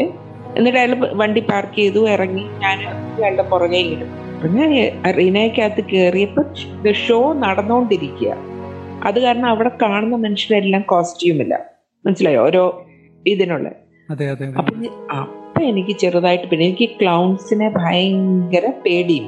അപ്പൊ അവർ ക്ലൗൺസ് ഈ അങ്ങോട്ടും ഇങ്ങോട്ടും ഒരു എൻട്രൻസിൽ കൂടെ കയറി മറ്റേ എൻട്രൻസിൽ കൂടെ വന്ന് അവർ പിന്നെ നിമിഷ നേരം കൊണ്ട് they have to come back ഇങ്ങനെ അപ്പൊ ഇവർ അങ്ങോട്ടും ഇങ്ങോട്ടും മൂവ് ചെയ്യുന്ന എങ്ങനെ റോളർ സ്കേറ്റ് ചെയ്ത എളുപ്പം പോകാൻ വേണ്ടി. അതെ അതെ. അതായത് ഒരു സ്റ്റൈലാ അപ്പം അത് അവരിങ്ങനെ നമ്മുടെ അടുത്തുകൂടെ സൂ സൂ എന്ന് പറഞ്ഞതുണ്ട് ഞാൻ ഈ ഫയലും എല്ലാം പിടിച്ച് പേടിച്ച് ഈ മനുഷ്യന്റെ പുറകെ ഇങ്ങനെ പോയി. ചെന്ന് മാനേജറെ മീറ്റ് ചെയ്തു. അപ്പൊ അയാൾ എന്റെ ഇപ്പൊ ഞാൻ ചോദിച്ചു so who are my students ആ യെസ് കം വിത്ത് മീ എന്നും പറഞ്ഞ അയാൾ അവിടെ നിന്ന് എഴുന്നേറ്റ് ഇതിന്റെ എല്ലാ ഇടയിൽ കൂടെ പോയി എന്നെ റൂമിൽ റൂമിൽ ചെന്നപ്പോൾ ഉണ്ടടാ അവിടെ ഒരു അഞ്ചാറ് പിള്ളേരേ ഉള്ളൂ. അഞ്ചാറ് പിള്ളേരും ഒരു ടീച്ചറും ഉണ്ട്. അപ്പൊ അവർ പറഞ്ഞു ഇതാണ് ടീച്ചർ ഇതാണ് students these are your students ഞാൻ നോക്കിയപ്പോ അഞ്ച് പിള്ളേരേ ഉള്ളൂ. അപ്പോഴും ഇപ്പൊ എന്റെ വിചാരം ഡിട്രോയിറ്റിൽ ഈ അഞ്ച് പിള്ളേര് ഇനി നമ്മൾ അടുത്ത വേറെ എവിടെയെങ്കിലും വേറെ ഒരു സ്ഥലത്തോട്ട് ചെല്ലുമ്പോൾ വേറെ പിള്ളേര് നമുക്ക് അറിയില്ലല്ലോ കോൺസെപ്റ്റ് ഈ മനുഷ്യൻ എന്നോട് പറഞ്ഞു ഷീ വിൽ എക്സ്പ്ലെയിൻ എവറിഥിങ് അവരെല്ലാം നിനക്ക് പറഞ്ഞു തരും ഏതാ മറ്റേ ടീച്ചർ എന്ന് പറഞ്ഞിട്ട് ഇയാൾ അങ്ങ് പോയി. അപ്പൊ ഞാൻ അവരെ ഇങ്ങനെ കുറച്ചു നേരം നോക്കി നിന്ന്. പിന്നെ എന്തൊക്കെയോ ചോദിച്ച് പതുക്കെ പതുക്കെ അവർ ഞാനും കൂടെ സംസാരം തുടങ്ങി. അപ്പൊ അവരെന്നോട് സംസാരിക്കുന്നത് ഇതൊക്കെ എനിക്ക് അറിയാം എന്നുള്ള രീതിയിൽ അന്നേരം എന്റെ അടുത്ത് പറഞ്ഞു "ഓ, ഇതാണ് നമ്മൾ ഇങ്ങനെ ട്രാവൽ ചെയ്യും. സോ ട്രാവൽ ചെയ്ത് ചെല്ലുമ്പോൾ നമ്മുടെ ജോലിയാണ് ക്ലാസ് റൂം സെറ്റപ്പ് ചെയ്യുക. എന്നൊക്കെ പറഞ്ഞ് കുറേ എനിക്ക് മനസ്സിലാകാത്ത കുറേ കാര്യങ്ങൾ പറഞ്ഞു. എന്നിട്ട് ഞാൻ ചോദിച്ചു അപ്പം നമ്മൾ ഓരോ ടൗണിലും ചെല്ലുമ്പോൾ താമസിക്കുന്നത് ഹോട്ടലിലാണോ എന്ന് ചോദിച്ചു. അപ്പൊ അവൾ എന്റെ അടുത്ത് പറഞ്ഞു no no no you have to ask the manager to show you your accommodation അത് കണ്ട് തൃപ്തിയാകാതെ ഈ ജോലി എടുക്കരുത്. ഇവർ ചിലപ്പോൾ അക്കോമഡേഷൻ നമ്മളെ കളിപ്പിക്കും എന്ന് പറഞ്ഞു. അന്നേരവും. അപ്പൊ ഞാൻ ഇവരുടെ കൂടെ ഒരു ഹാഫ് ദ ഡേ ഞാൻ ക്ലാസ് റൂമിൽ ഇരുന്നേ എന്നുവെച്ചാൽ ഇവരുടെ രീതി ഇപ്പൊ ഞാൻ നോക്കിട്ട് അവിടെ ഒന്നും സംഭവിക്കുന്നില്ല. അവരിങ്ങനെ ലാപ്ടോപ്പ് തുറന്നു വെച്ച് പിള്ളേർ സിനിമ കാണുക ആ അത് കഴിഞ്ഞിട്ട് തിരിച്ച് മാനേജറുടെ അടുത്ത് ചെന്നു. So you have an idea what to do എന്ന് ചോദിച്ചിട്ടുണ്ട്. ഞാൻ ഏതായാലും യെസ് എന്ന് പറഞ്ഞു യെസ് എന്ന് പറഞ്ഞു. അത് കഴിഞ്ഞിട്ട് ഞാൻ ചോദിച്ചു so where will I be staying ഞാൻ എന്റെ താമസം എങ്ങനെയാണ്? യെസ് കം കം എന്നും പറഞ്ഞു. നല്ലൊരു മനുഷ്യനാട്ടോ അയാളുടെ കൂടെ അയാൾ എന്നെ വിളിച്ചോണ്ട് പുറത്ത് പോയി. അയാൾക്കൊരു വലിയ വൈറ്റ് ട്രക്ക് ഉണ്ട്. അയാൾ ആ ട്രക്കെ കയറി എന്നോട് കയറാൻ പറഞ്ഞു. ഇങ്ങനെ ആ, ഏതാണ്ടൊക്കെ ഊടുവഴി ഊടുവഴി അന്നേരം എന്റെ മനസ്സിലുണ്ട് ഞാൻ എന്താ എന്റെ ജീവിതം വെച്ച് കാണിക്കുന്നത്? മനസ്സിലായോ? ഏതോ ഒരു മനുഷ്യൻ കയറാൻ പറഞ്ഞ ട്രക്കിൽ ഉടനെ ഞാനും അതേ പറഞ്ഞു ഇയാൾ എവിടെയാ പോകുന്നതെന്ന് എനിക്കൊരു പിടിയും കിട്ടുന്നില്ല. ഏതായാലും ഇത്രേ എന്നെ കൊണ്ടുവന്നില്ലേ? എനിക്ക് എപ്പോഴും അതൊരു ഐ വിൽ ബി ഓക്കെ എന്നൊരു ഫീലിംഗ് എനിക്കുണ്ടായിരുന്നു. ഉണ്ടായിരുന്നു അങ്ങനെ ചെന്നപ്പോ ഒരു ട്രെയിൻ ട്രെയിൻ ഒക്കെ ഇങ്ങനെ ഇടുന്ന ഒരു യാർഡ് അവിടെ മുഴുവൻ ട്രാക്സ് ആണ്. അതിന്റെ സൈഡിൽ കൂടി ഇങ്ങനെ പോയി പെട്ടെന്ന് ഇങ്ങനെ നീളത്തിൽ ഒരു സിൽവർ കളറിലൊരു ട്രെയിൻ കിടക്കും എന്നിട്ട് ഇയാൾ പറഞ്ഞു വെൽക്കം ടു യുവർ ഹോം നോക്കിയപ്പോൾ ഇതിലെല്ലാം ഗ്രേറ്റ് ഷോ ആണ് എന്നുള്ള എന്താ പറയാ ലോഗോസ് ഉണ്ട്. എല്ലാ കോച്ച് എല്ലാ കമ്പാർട്ട്മെന്റിലും എന്നിട്ട് അയാൾ ഇതിനോട് മുമ്പിൽ നിർത്തി നിർത്തിയിട്ട് എന്നോട് ഇറങ്ങാൻ പറഞ്ഞു. ഇറങ്ങി അയാൾ ചാടി ട്രെയിനിൽ കയറി ഞാൻ ഇയാളുടെ പുറകെ കയറി. എന്നിട്ട് അയാൾ ഒരു റൂം തുറന്ന് എന്നെ കാണിച്ച് ദിസ് ഇസ് യുവർ ഹോം അപ്പം അത് ആ പർട്ടിക്കുലർ കോച്ച് ആ വർഷം അവർ ആഡ് ചെയ്തത്. അപ്പൊ ബ്രാൻഡ് ന്യൂ ആരും അതിനകത്ത് താമസിച്ചിട്ടില്ല മുമ്പ്. അപ്പോ സെവൻ ബൈ ടെൻ അത്രേ ഉള്ളൂ അൻസിഫ് മുറി എന്ന് പറയുന്നത്. ആലോചിച്ച് നോക്കുക നോക്ക്. ഒരു ബോഗി ഇല്ല ഇല്ല സെവൻ ബൈ ടെൻ എന്ന് പറയുന്നത് ഒരു ബോഗി. ഇപ്പൊ നമ്മുടെ ഇവിടുത്തെ ട്രെയിൻസ് ഞാൻ പറയാം. നമ്മുടെ ഫസ്റ്റ് ക്ലാസ് കൂപ്പയില്ലേ ഫസ്റ്റ് ക്ലാസ്സിൽ നമ്മൾ യാത്ര ചെയ്യുവാണെങ്കിൽ അല്ലെ സെക്കൻഡ് എ സിയിൽ second A C second A സിയിൽ യാത്ര ചെയ്യുവാണെങ്കിൽ ഒരു സൈഡിൽ ഒരു ബെഡ് താഴെ ഒരു ബെഡ് മേളിൽ മറ്റേ സൈഡിൽ ഒരു സൈഡ് ഒരു ബെഡ് താഴെ ഇല്ലേ? അത്രയും സ്പേസേ ഉള്ളൂ എന്റെ റൂം എന്ന് പറയുന്നത്. പക്ഷേ ഒരു സൈഡിൽ ഇതുപോലെ താഴെയും മേളിലും ബെഡ് മറ്റേ സ്ഥലത്ത് sink electric stove microwave fridge മേളിലൊക്കെ ഇങ്ങനെ മുഴുവൻ കബേർഡ്സ് നമ്മുടെ സാധനങ്ങൾ വെച്ചിട്ട് പ്ലസ് അതിനോട് അറ്റാച്ച്ഡ് ബാത്റൂം അതാണ് താമസത്തിന് തന്ന സ്ഥലം. പക്ഷെ എനിക്കത് ഭയ- ഭയങ്കരമായിട്ട് ഇഷ്ടപ്പെട്ടു. ഞാൻ നോക്കിയിട്ട് ഞാൻ ഒരാളല്ലേ ഉള്ളൂ. എനിക്കത് ധാരാളം മതി. ഒരാൾക്ക് അത്രയും അത് ഞാൻ പഠിച്ച വേറെ ഒരു പാഠം. ഈ വലിയ വീടുകളും ഒക്കെ ആൾക്കാർ കെട്ടി പൊക്കി താമസിക്കുന്നു. നമുക്ക് ശരിക്കും അത്രയും ഒരു സ്ഥലത്തിന്റെ ഒരു വ്യക്തിക്ക് അത്രയും ഒരു സ്ഥലത്തിന്റെ ആവശ്യമുള്ളൂ സുഖമായിട്ട് ജീവിക്കാനായിട്ട്. ഇതെല്ലാം കണ്ടു. ഇതെല്ലാം കണ്ടിട്ട് ഞാൻ തിരിച്ച് ഇറങ്ങി മാനേജറുടെ കൂടെ തിരിച്ച് ട്രക്കിൽ കയറി. അയാൾ പറഞ്ഞു ഞാൻ തിരിച്ച് ഹോട്ടലിൽ ഡ്രോപ്പ് ചെയ്യാം. ഞങ്ങൾ നാളത്തേക്കാണ് ടിക്കറ്റ് ബുക്ക് ചെയ്തേക്കുന്നത്. You relax enjoy yourself ആ ഹോട്ടലിലെ വലിയൊരു ഹോട്ടലാണ് you enjoy yourself there and tomorrow you can go back വണ്ടി വരും എയർപോർട്ടിൽ കൊണ്ടുപോകും എന്നൊക്കെ പറഞ്ഞിട്ട്.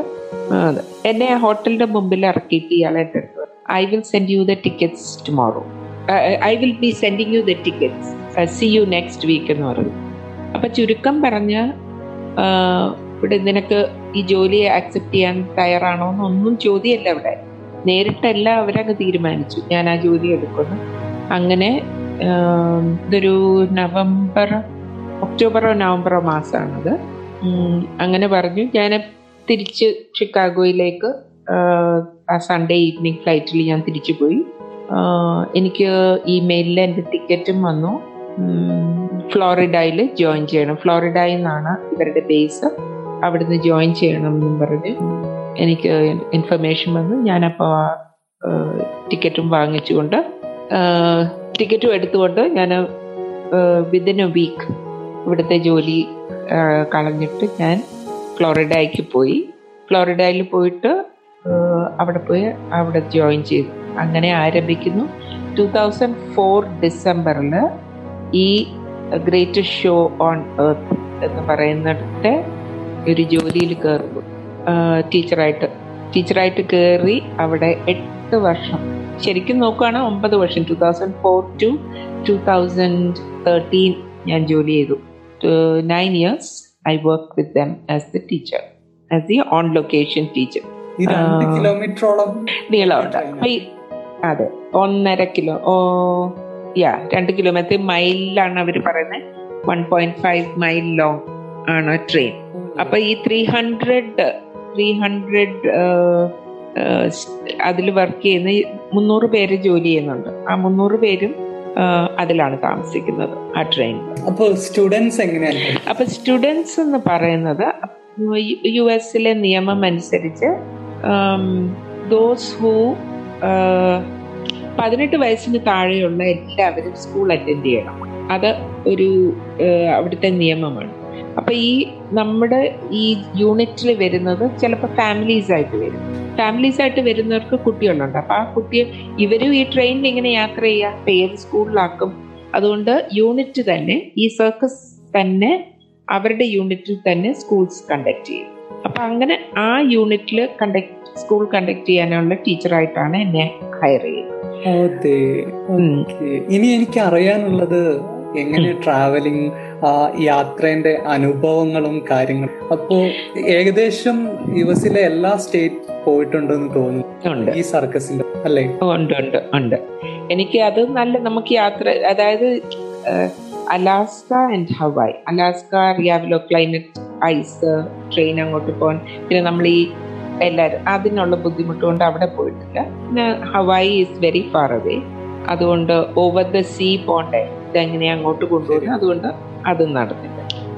ബാക്കി എല്ലാ സ്റ്റേറ്റ്സിലും പോയിട്ടുണ്ട്.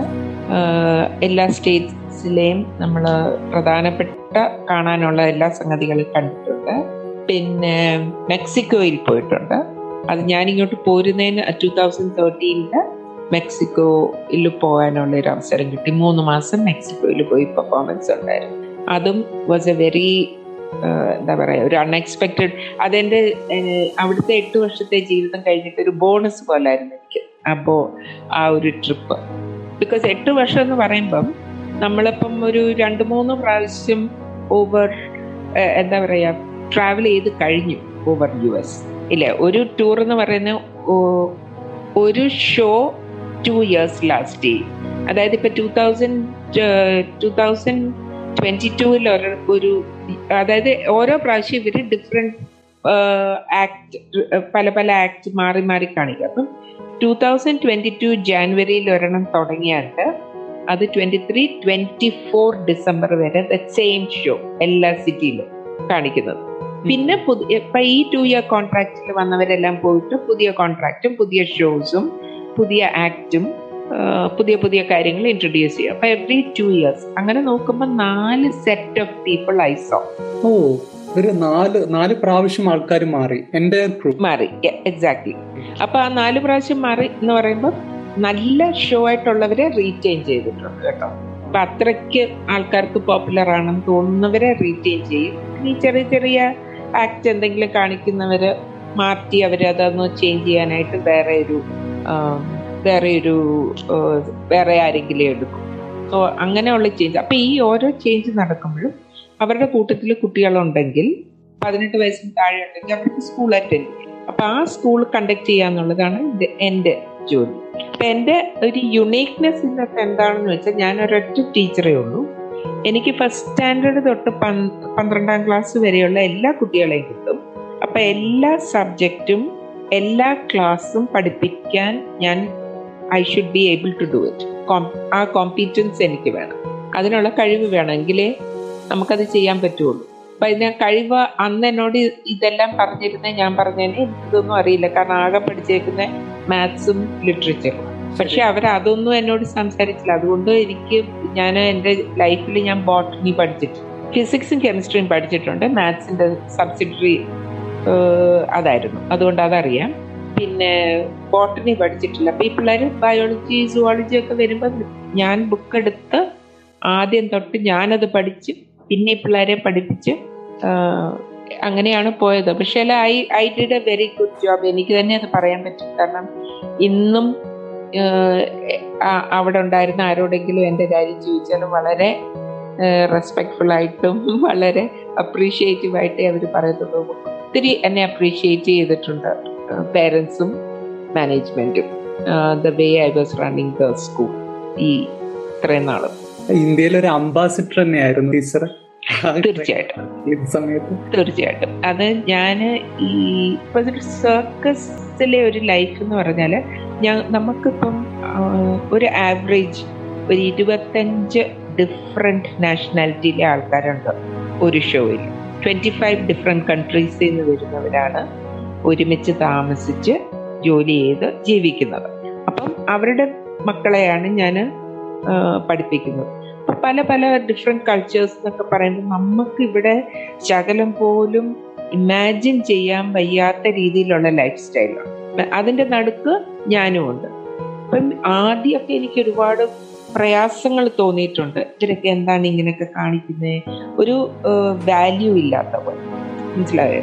അവർക്ക് ഒരു മോറൽ വാല്യൂസോ ഒന്നും ഇല്ലല്ലോ എന്നൊക്കെ തോന്നിയിട്ടുണ്ട് പക്ഷെ ആൻസിഫ് സത്യം പറഞ്ഞാൽ ഞാൻ അവിടെ ആ അനുഭവത്തിൽ കൂടെ പോയോണ്ടാണ് എനിക്കിപ്പൊ ഏത് ആൾക്കാരെയും ഏത് ജാതി മതം ലാംഗ്വേജ് എനിക്ക് ആക്സെപ്റ്റ് ചെയ്യാനായിട്ട് I don't have a problem ഞാൻ അങ്ങനെ ഓ എനിക്ക് അവരെ അവരോട് സംസാരിക്കാനോ അവരോട് ഇന്ററാക്ട് ചെയ്യാനോ എനിക്ക് ഇപ്പൊ ഒരു ബുദ്ധി ബുദ്ധിമുട്ടില്ല.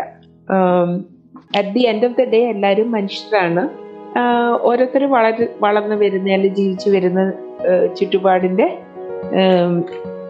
ആ ഒരു ഇത് നമുക്ക് തോന്നുവന്നേ ഉള്ളൂ. മനസ്സിലായോ? അവർ എന്താ പറയാ ബൾഗേറിയ എന്ന് വന്നവരാ അല്ലെങ്കിൽ റഷ്യൻസ് അല്ലെ ഇവർ ബ്രസീലിയൻസ് അവരുടെ കൾച്ചർ അതാണ്. അങ്ങനെ നമ്മൾ അവരെ അങ്ങ് ആക്സെപ്റ്റ് ചെയ്യും. അപ്പൊ അതിൽ നിന്ന് ഞാൻ പഠിച്ച ഒരു സംഗതി അവരൊക്കെ അങ്ങനെ ആയിക്കോട്ടെ. ഞാൻ ഞാനായിട്ട് തന്നെ നിൽക്കാമല്ലോ. അതുകൊണ്ട് I was very I was a very proud Indian ഞാൻ ആ നമ്മുടെ ആ ഇന്ത്യൻ എന്നുള്ള ആ സ്പിരിറ്റിൽ തന്നെ അല്ല അവിടെ ചെന്നിട്ട് അമേരിക്കനൈസ്ഡ് ആകാൻ ശ്രമിക്കുക. അവരുടെ കൂടെ ചേർന്ന് പോകാൻ വേണ്ടി എന്റെ പേഴ്സണാലിറ്റി ഇല്ലാണ്ടാക്കുമെന്ന് ഞാൻ ചെയ്തിട്ടില്ല. I stood the way I am അതിന്റെ റെസ്പെക്ട് എനിക്ക് കിട്ടുകയും ചെയ്തിട്ടുണ്ട്. ശരിയാണ്. ഇപ്പൊ ഇത്രയും ഇത്രയും ആൾക്കാർ പല രാജ്യങ്ങളിൽ നിന്ന് ആൾക്കാരുണ്ടാവില്ല? അതെ. സോ ഇതിനെല്ലാം തിരിച്ചു വരുമ്പോൾ അതായത് രണ്ടായിരത്തി പതിനാലിനാണ് ഇന്ത്യയിലേക്ക് തിരിച്ചു വരാൻ ഉദ്ദേശിക്കുന്നതും വരുന്നതും. അതെ. അപ്പോ ആ ഒരു സമയം ആ സർക്കസിൽ നിന്ന് പിരിയുമ്പോഴുള്ള അതിനുശേഷമുള്ള ജീവിതമായി. സർക്കസിൽ നിന്ന് പിരിയുന്നതെന്ന് പറയുന്ന ഭയങ്കര ഇമോഷണൽ ഒരു സമയമായിരുന്നു. കാരണം നമ്മൾ ഇവരുടെ കൂടെ ഒരു ഫാമിലി ആയിട്ടാണ് ഗ്രൂപ്പ് മൂവ് ചെയ്യുന്നത്. ഇത്രയും വർഷം. കാരണം നമ്മൾ വർക്ക് ചെയ്യുന്നതും താമസിക്കുന്നതും എല്ലാം ഒരുമിച്ചല്ലേ? എല്ലാ കാര്യങ്ങളും ഒരുമിച്ച് ഇത്രയും വർഷം ചെയ്തിട്ട് ആ ഒരു ഇത്. അപ്പം ഈ പെർമനന്റ് ആയിട്ട് നിൽക്കുന്ന സ്റ്റാഫ് ഉണ്ട്. അതായത് മാനേജ്മെന്റ് ലെവലിലുള്ളവർ ഈ സെയിം അതായത് general manager will be the same പേറോൾക്കാർ will be the same H R will be the same അപ്പൊ അവരൊക്കെ ഞാൻ ചെന്നപ്പോൾ തൊട്ട് ഇപ്പൊ അപ്പൊ അവരും ഒക്കെ ആയിട്ട് നമ്മൾ നല്ല റിലേഷൻഷിപ്പിലെത്തി good friends very very good friends ഇവരെയൊക്കെ കളഞ്ഞിട്ട് വരുന്ന ഒരു ബുദ്ധിമുട്ട് തീർച്ചയായിട്ടും ഭയങ്കര ഇമോഷണൽ ആയിരുന്നു.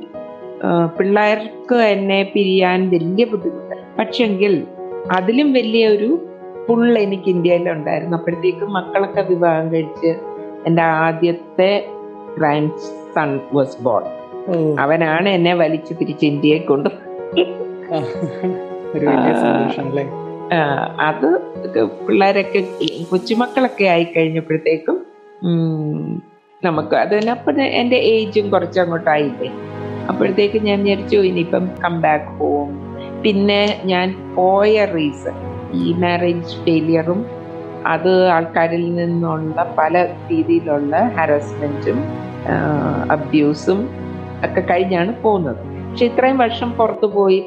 പന്ത്രണ്ട് വർഷം ഐ വാസ് യു എസ് ആ പന്ത്രണ്ട് വർഷം നിന്നിട്ട് ഞാൻ തിരിച്ച് വന്നപ്പോഴത്തേക്ക് ഐ ബിക്കെയിം ബോൾഡ് ഇതിലൊന്നും ഒരു ഈ നമ്മൾ പല രാജ്യക്കാരെയും പല ഇതും കണ്ടു കഴിഞ്ഞു ഇതും പറഞ്ഞുകൊണ്ട് ഇവർ എത്ര നാൾ ഇരിക്കാൻ പോകുന്നത് ഐ ബോദർ അങ്ങനെ ഒരു ആറ്റിറ്റ്യൂഡായി എനിക്കിപ്പോൾ ആരെയും ധരിപ്പിക്കേണ്ട കാര്യമില്ല. ഐ ലിവ് മൈ ലൈഫ് ഞാൻ ആർക്കും ദോഷമായിട്ട് ഒന്നും ചെയ്തിട്ടില്ല. ആ ടൈപ്പ് അല്ല ഞാൻ. So I was confident coming back ഇവിടെ വന്നിട്ട് എനിക്ക് അഡ്ജസ്റ്റ്മെന്റ് തിരിച്ച് വന്നിട്ട് അഡ്ജസ്റ്റ്മെന്റ് പ്രോബ്ലമോ അങ്ങനെ ഒന്നും ഇല്ലായിരുന്നു. ബിക്കോസ് അറ്റ് ഹാർട്ട് ഞാൻ എപ്പോഴും ഒരു ഇന്ത്യൻ എപ്പോഴും ഒരു മലയാളി. ഞാൻ പോയ സ്ഥലത്തെല്ലാം ആ ഒരു നമ്മുടെ ആ ഒരു ഇൻഡിവിജ്വാലിറ്റി മെയിന്റെയിൻ ചെയ്തുകൊണ്ട് മാത്രമേ ഞാൻ മറ്റുള്ള ആൾക്കാരോട് ഇടപെട്ടിട്ടുള്ളൂ. അല്ലെങ്കിൽ അവർ അവിടുത്തെ അമേരിക്കൻസ് ആണ്. ഇപ്പൊ ഒരു പാർട്ടി നടക്കുന്നു. പാർട്ടി നടക്കുമ്പോൾ ഇവരൊക്കെ നന്നായിട്ട് കുടിക്കും. ഡാൻസ് ചെയ്യും. അപ്പൊ അവിടെ അവരുടെ ഒപ്പം അതൊക്കെ ചെയ്യണം. ഞാൻ വളർന്നേക്കുന്ന എന്റെ വീട്ടിൽ അങ്ങനെയൊന്നുമില്ല. മനസ്സിലായോ? നമുക്കൊരു കൾച്ചറില്ലേ അത് ഞാൻ മെയിന്റെയിൻ ചെയ്തു. എന്നും പറഞ്ഞ് ഞാൻ അവരെ ആരെയും ജഡ്ജ് ചെയ്തിട്ടില്ല. അത് അവരുടെ life they are living like that that is okay ഇത് എന്റെ life this is who I am അപ്പൊ അത് നന്നായിട്ട് എനിക്ക് കൊണ്ടുപോകാൻ പറ്റി. നമുക്ക് ഏകദേശം നമ്മുടെ ഈ ഈ ഒരു സംസാരം അവസാനിപ്പിക്കാനുള്ള സമയം. ഞാൻ എന്റെ ഒരു അവസാനത്തെ ക്വസ്റ്റ്യൻ ഇതാണ്. ജീവിതത്തിലെ ഏറ്റവും സന്തോഷം തോന്നിയൊരു ഞാൻ ഇപ്പൊ അത് ഒരു ആൻസർ ആയിട്ട് പറയാൻ എനിക്ക് ബുദ്ധിമുട്ടുണ്ട്. അതുകൊണ്ട് ഞാൻ എന്റെ പ്രൊഫഷൻ വെച്ച് പറയാം. എന്റെ പ്രൊഫഷൻ വെച്ച് ഞാൻ പറയുകയാണെങ്കിൽ ഏറ്റവും സന്തോഷം തോന്ന് തോന്നിയിട്ടുള്ളതും ഇപ്പോഴും തോന്നുന്ന ഇത് ഒരു എട്ട് പത്ത് വർഷമൊക്കെ കഴിയുമ്പം ഏതെങ്കിലും ഒരു സ്റ്റുഡന്റ് ഇപ്പം നമുക്ക് ഫേസ്ബുക്ക് മീ സോഷ്യൽ മീഡിയ ഉള്ളത് കൊണ്ട് എതിലെങ്കിലും കണ്ടുപിടിച്ച് കോണ്ടാക്ട് ചെയ്ത് എനിക്കൊരു മെസ്സേജ് പറയാ. I can not forget you today I am doing this because of you എന്നും പറഞ്ഞൊരു മെസ്സേജ് വരുവേ പല കുട്ടികളിൽ നിന്നും വന്നിട്ടുണ്ട്. ആ ഒരു മോമെന്റ് അനുസരിച്ച് ഞാൻ ചിലപ്പോൾ ഓർക്കും ഞാൻ അതിനു വേണ്ടിയാണ് ജീവിക്കുന്നത്. നമ്മൾ പഠിപ്പിച്ച് വിട്ട കുട്ടികൾ ആ ഒരു ഫീഡ്ബാക്ക് തരുമ്പോൾ ഉണ്ടാകുന്ന ഒരു സന്തോഷമുണ്ടല്ലോ. അത്. പിന്നെ ദ സെക്കൻഡ് തിങ് ഇസ് തിരിച്ച് ഞാൻ ഇന്ത്യയിൽ വന്നതിന് ശേഷം പഴയ ഫ്രണ്ട്സ് ക്ലാസ്മേറ്റ്സ് അല്ലെങ്കിൽ ഞങ്ങൾ നെയ്ബേഴ്സായിട്ട് ഒരുമിച്ച് വളർന്നിട്ട് വളർന്ന സമയത്ത് ചെറുപ്പ കൊച്ചുനാളിൽ ഒരുമിച്ച് അവരുടെ എല്ലാം തിരിച്ചു വന്ന ആ സ്നേഹവും ആ ആ ഒരു ഫെലോഷിപ്പും തിരിച്ച് കിട്ടി. ആ കമ്പാനിയൻഷിപ്പും ഫ്രണ്ട്ഷിപ്പും തിരിച്ച് ബിൽഡപ്പ് ചെയ്ത് ആ ഒരു period was also very satisfying പിന്നെ എന്റെ പ്രായം കൂടി വരുന്തോറും ആസ് എ ഗ്രാൻഡ് മദർ അമ്മായിയമ്മ ഇതെല്ലാം എനിക്ക് ഒരുപാട് തൃപ്തി തരുന്നു. എനിക്ക് നല്ല രണ്ട് മരുമക്കളാണുള്ളത്. നല്ല രണ്ട് പിള്ളേര് അവരുടെ ഭാര്യമാരും വെരി ഗുഡ് ഞങ്ങളൊക്കെ ഫ്രണ്ട്സ് ആണ്. അമ്മായി അമ്മ മരുമോളെന്നൊക്കെ അല്ല ഫ്രണ്ട്സ് പിന്നെ നല്ല നാല് പേരക്കുട്ടികൾ ഫോർ ഗ്രാൻഡ് ചിൽഡ്രൻ അതെപ്പോഴും അവരുടെ ഒരു ഒരു ഫോൺ കോളും ഒക്കെ വരുന്നത്. It's always a joy it's always a joy ഇത്രയും വർഷത്തെ ഒരു ടീച്ചിങ് ജീവിതത്തിൽ എന്താണ് എന്താണ് മന എന്നൊരു വ്യക്തി നേടിയത് ഇത് ഇതൊരു സമ്പത്തല്ലേ? ഈ ലോകം മുഴുവൻ ഓടി നടന്ന് ഇതൊക്കെ സമ്പാദിച്ചു എന്ന് പറയുന്നത് definitely that is a well ഞാൻ ഒരു വേറെ ഒരു രീതിയിൽ അത് പറയാനായിട്ടില്ല. എനിക്ക് മെറ്റീരിയൽ സമ്പത്തില്ല മനസ്സിൽ നത്തിങ് ബട്ട് ഞാൻ ചുറ്റും നോക്കുമ്പോൾ മറ്റ് എന്റെ കൂടെ കോളേജിൽ പഠിച്ചവർ അവരൊക്കെ ഇങ്ങനെ വലിയ വലിയ പൊസിഷനിലും വലിയ വലിയ വീടുകളും ഒക്കെ വെച്ച് ഇങ്ങനെ സെറ്റിൽഡ് ആയി ജീവിക്കുന്നവരാണ് എനിക്ക് അങ്ങനെ ഒരു അച്ചീവ്മെന്റ് പറയാനായിട്ടില്ല നേട്ടം പറയാനായിട്ടില്ല. പക്ഷെങ്കിൽ അവരെക്കാളിലൊക്കെ ഭയങ്കര റിച്ചാണ് ഞാൻ. ഇൻ മൈ എക്സ്പീരിയൻസ് അനുഭവങ്ങൾ. അനുഭവം കൊണ്ട് I am so much more richer അനുഭവം പിന്നെ എന്റെ ലൈഫിൽ വന്നിട്ടുള്ള ഓരോ വ്യക്തികളും.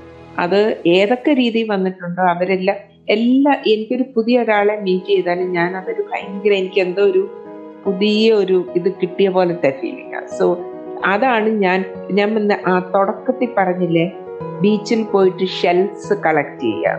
നമ്മൾ ബീച്ചിൽ കൊടുക്കുന്നത് that even now that is my life every day പുതിയ ആൾക്കാർ കീപ് കളക്ടിങ് എന്ത് അവർക്ക് എന്നിൽ നിന്ന് എനിക്ക് എന്ത് കൊടുക്കാൻ പറ്റും? ഇത്രയും എക്സ്പീരിയൻസ് എനിക്ക് നമ്മുടെ ഇപ്പൊ ഞാൻ ഐ എം എ ബിലീവർ അതുകൊണ്ട് തന്നെ ഞാൻ പറയാണ് എനിക്ക് ദൈവം ഇത്രയും അനുഭവം തന്നത് വെറുതെ അല്ലല്ലോ. ഒരു ഉദ്ദേശത്തോടു കൂടിയാണ് എനിക്ക് തന്നേക്കുന്നത്. അപ്പൊ അത് മറ്റുള്ളവരുമായിട്ട് പങ്കുവെക്കുക. ഇതൊക്കെ എനിക്ക് ഭയങ്കര സന്തോഷം ഉണ്ടാകും സംഗതിയാണ്. Thank you so much teacher. ഇത്രയും നേരം ഞാൻ പ്രതീക്ഷിച്ചില്ല. ഇത്രയും നേരം നമ്മുടെ പോഡ്കാസ്റ്റിന് വേണ്ടി എനിക്ക് വേണ്ടി സംസാരിച്ചതിന് ഒരുപാട് നന്ദി ഒരുപാട് സന്തോഷം. നമ്മൾ കാണുന്നതും കണ്ടുകിട്ടുന്നതൊക്കെ ക്ലബ് ഹൗസിലൂടെയാണ് അപ്പോ.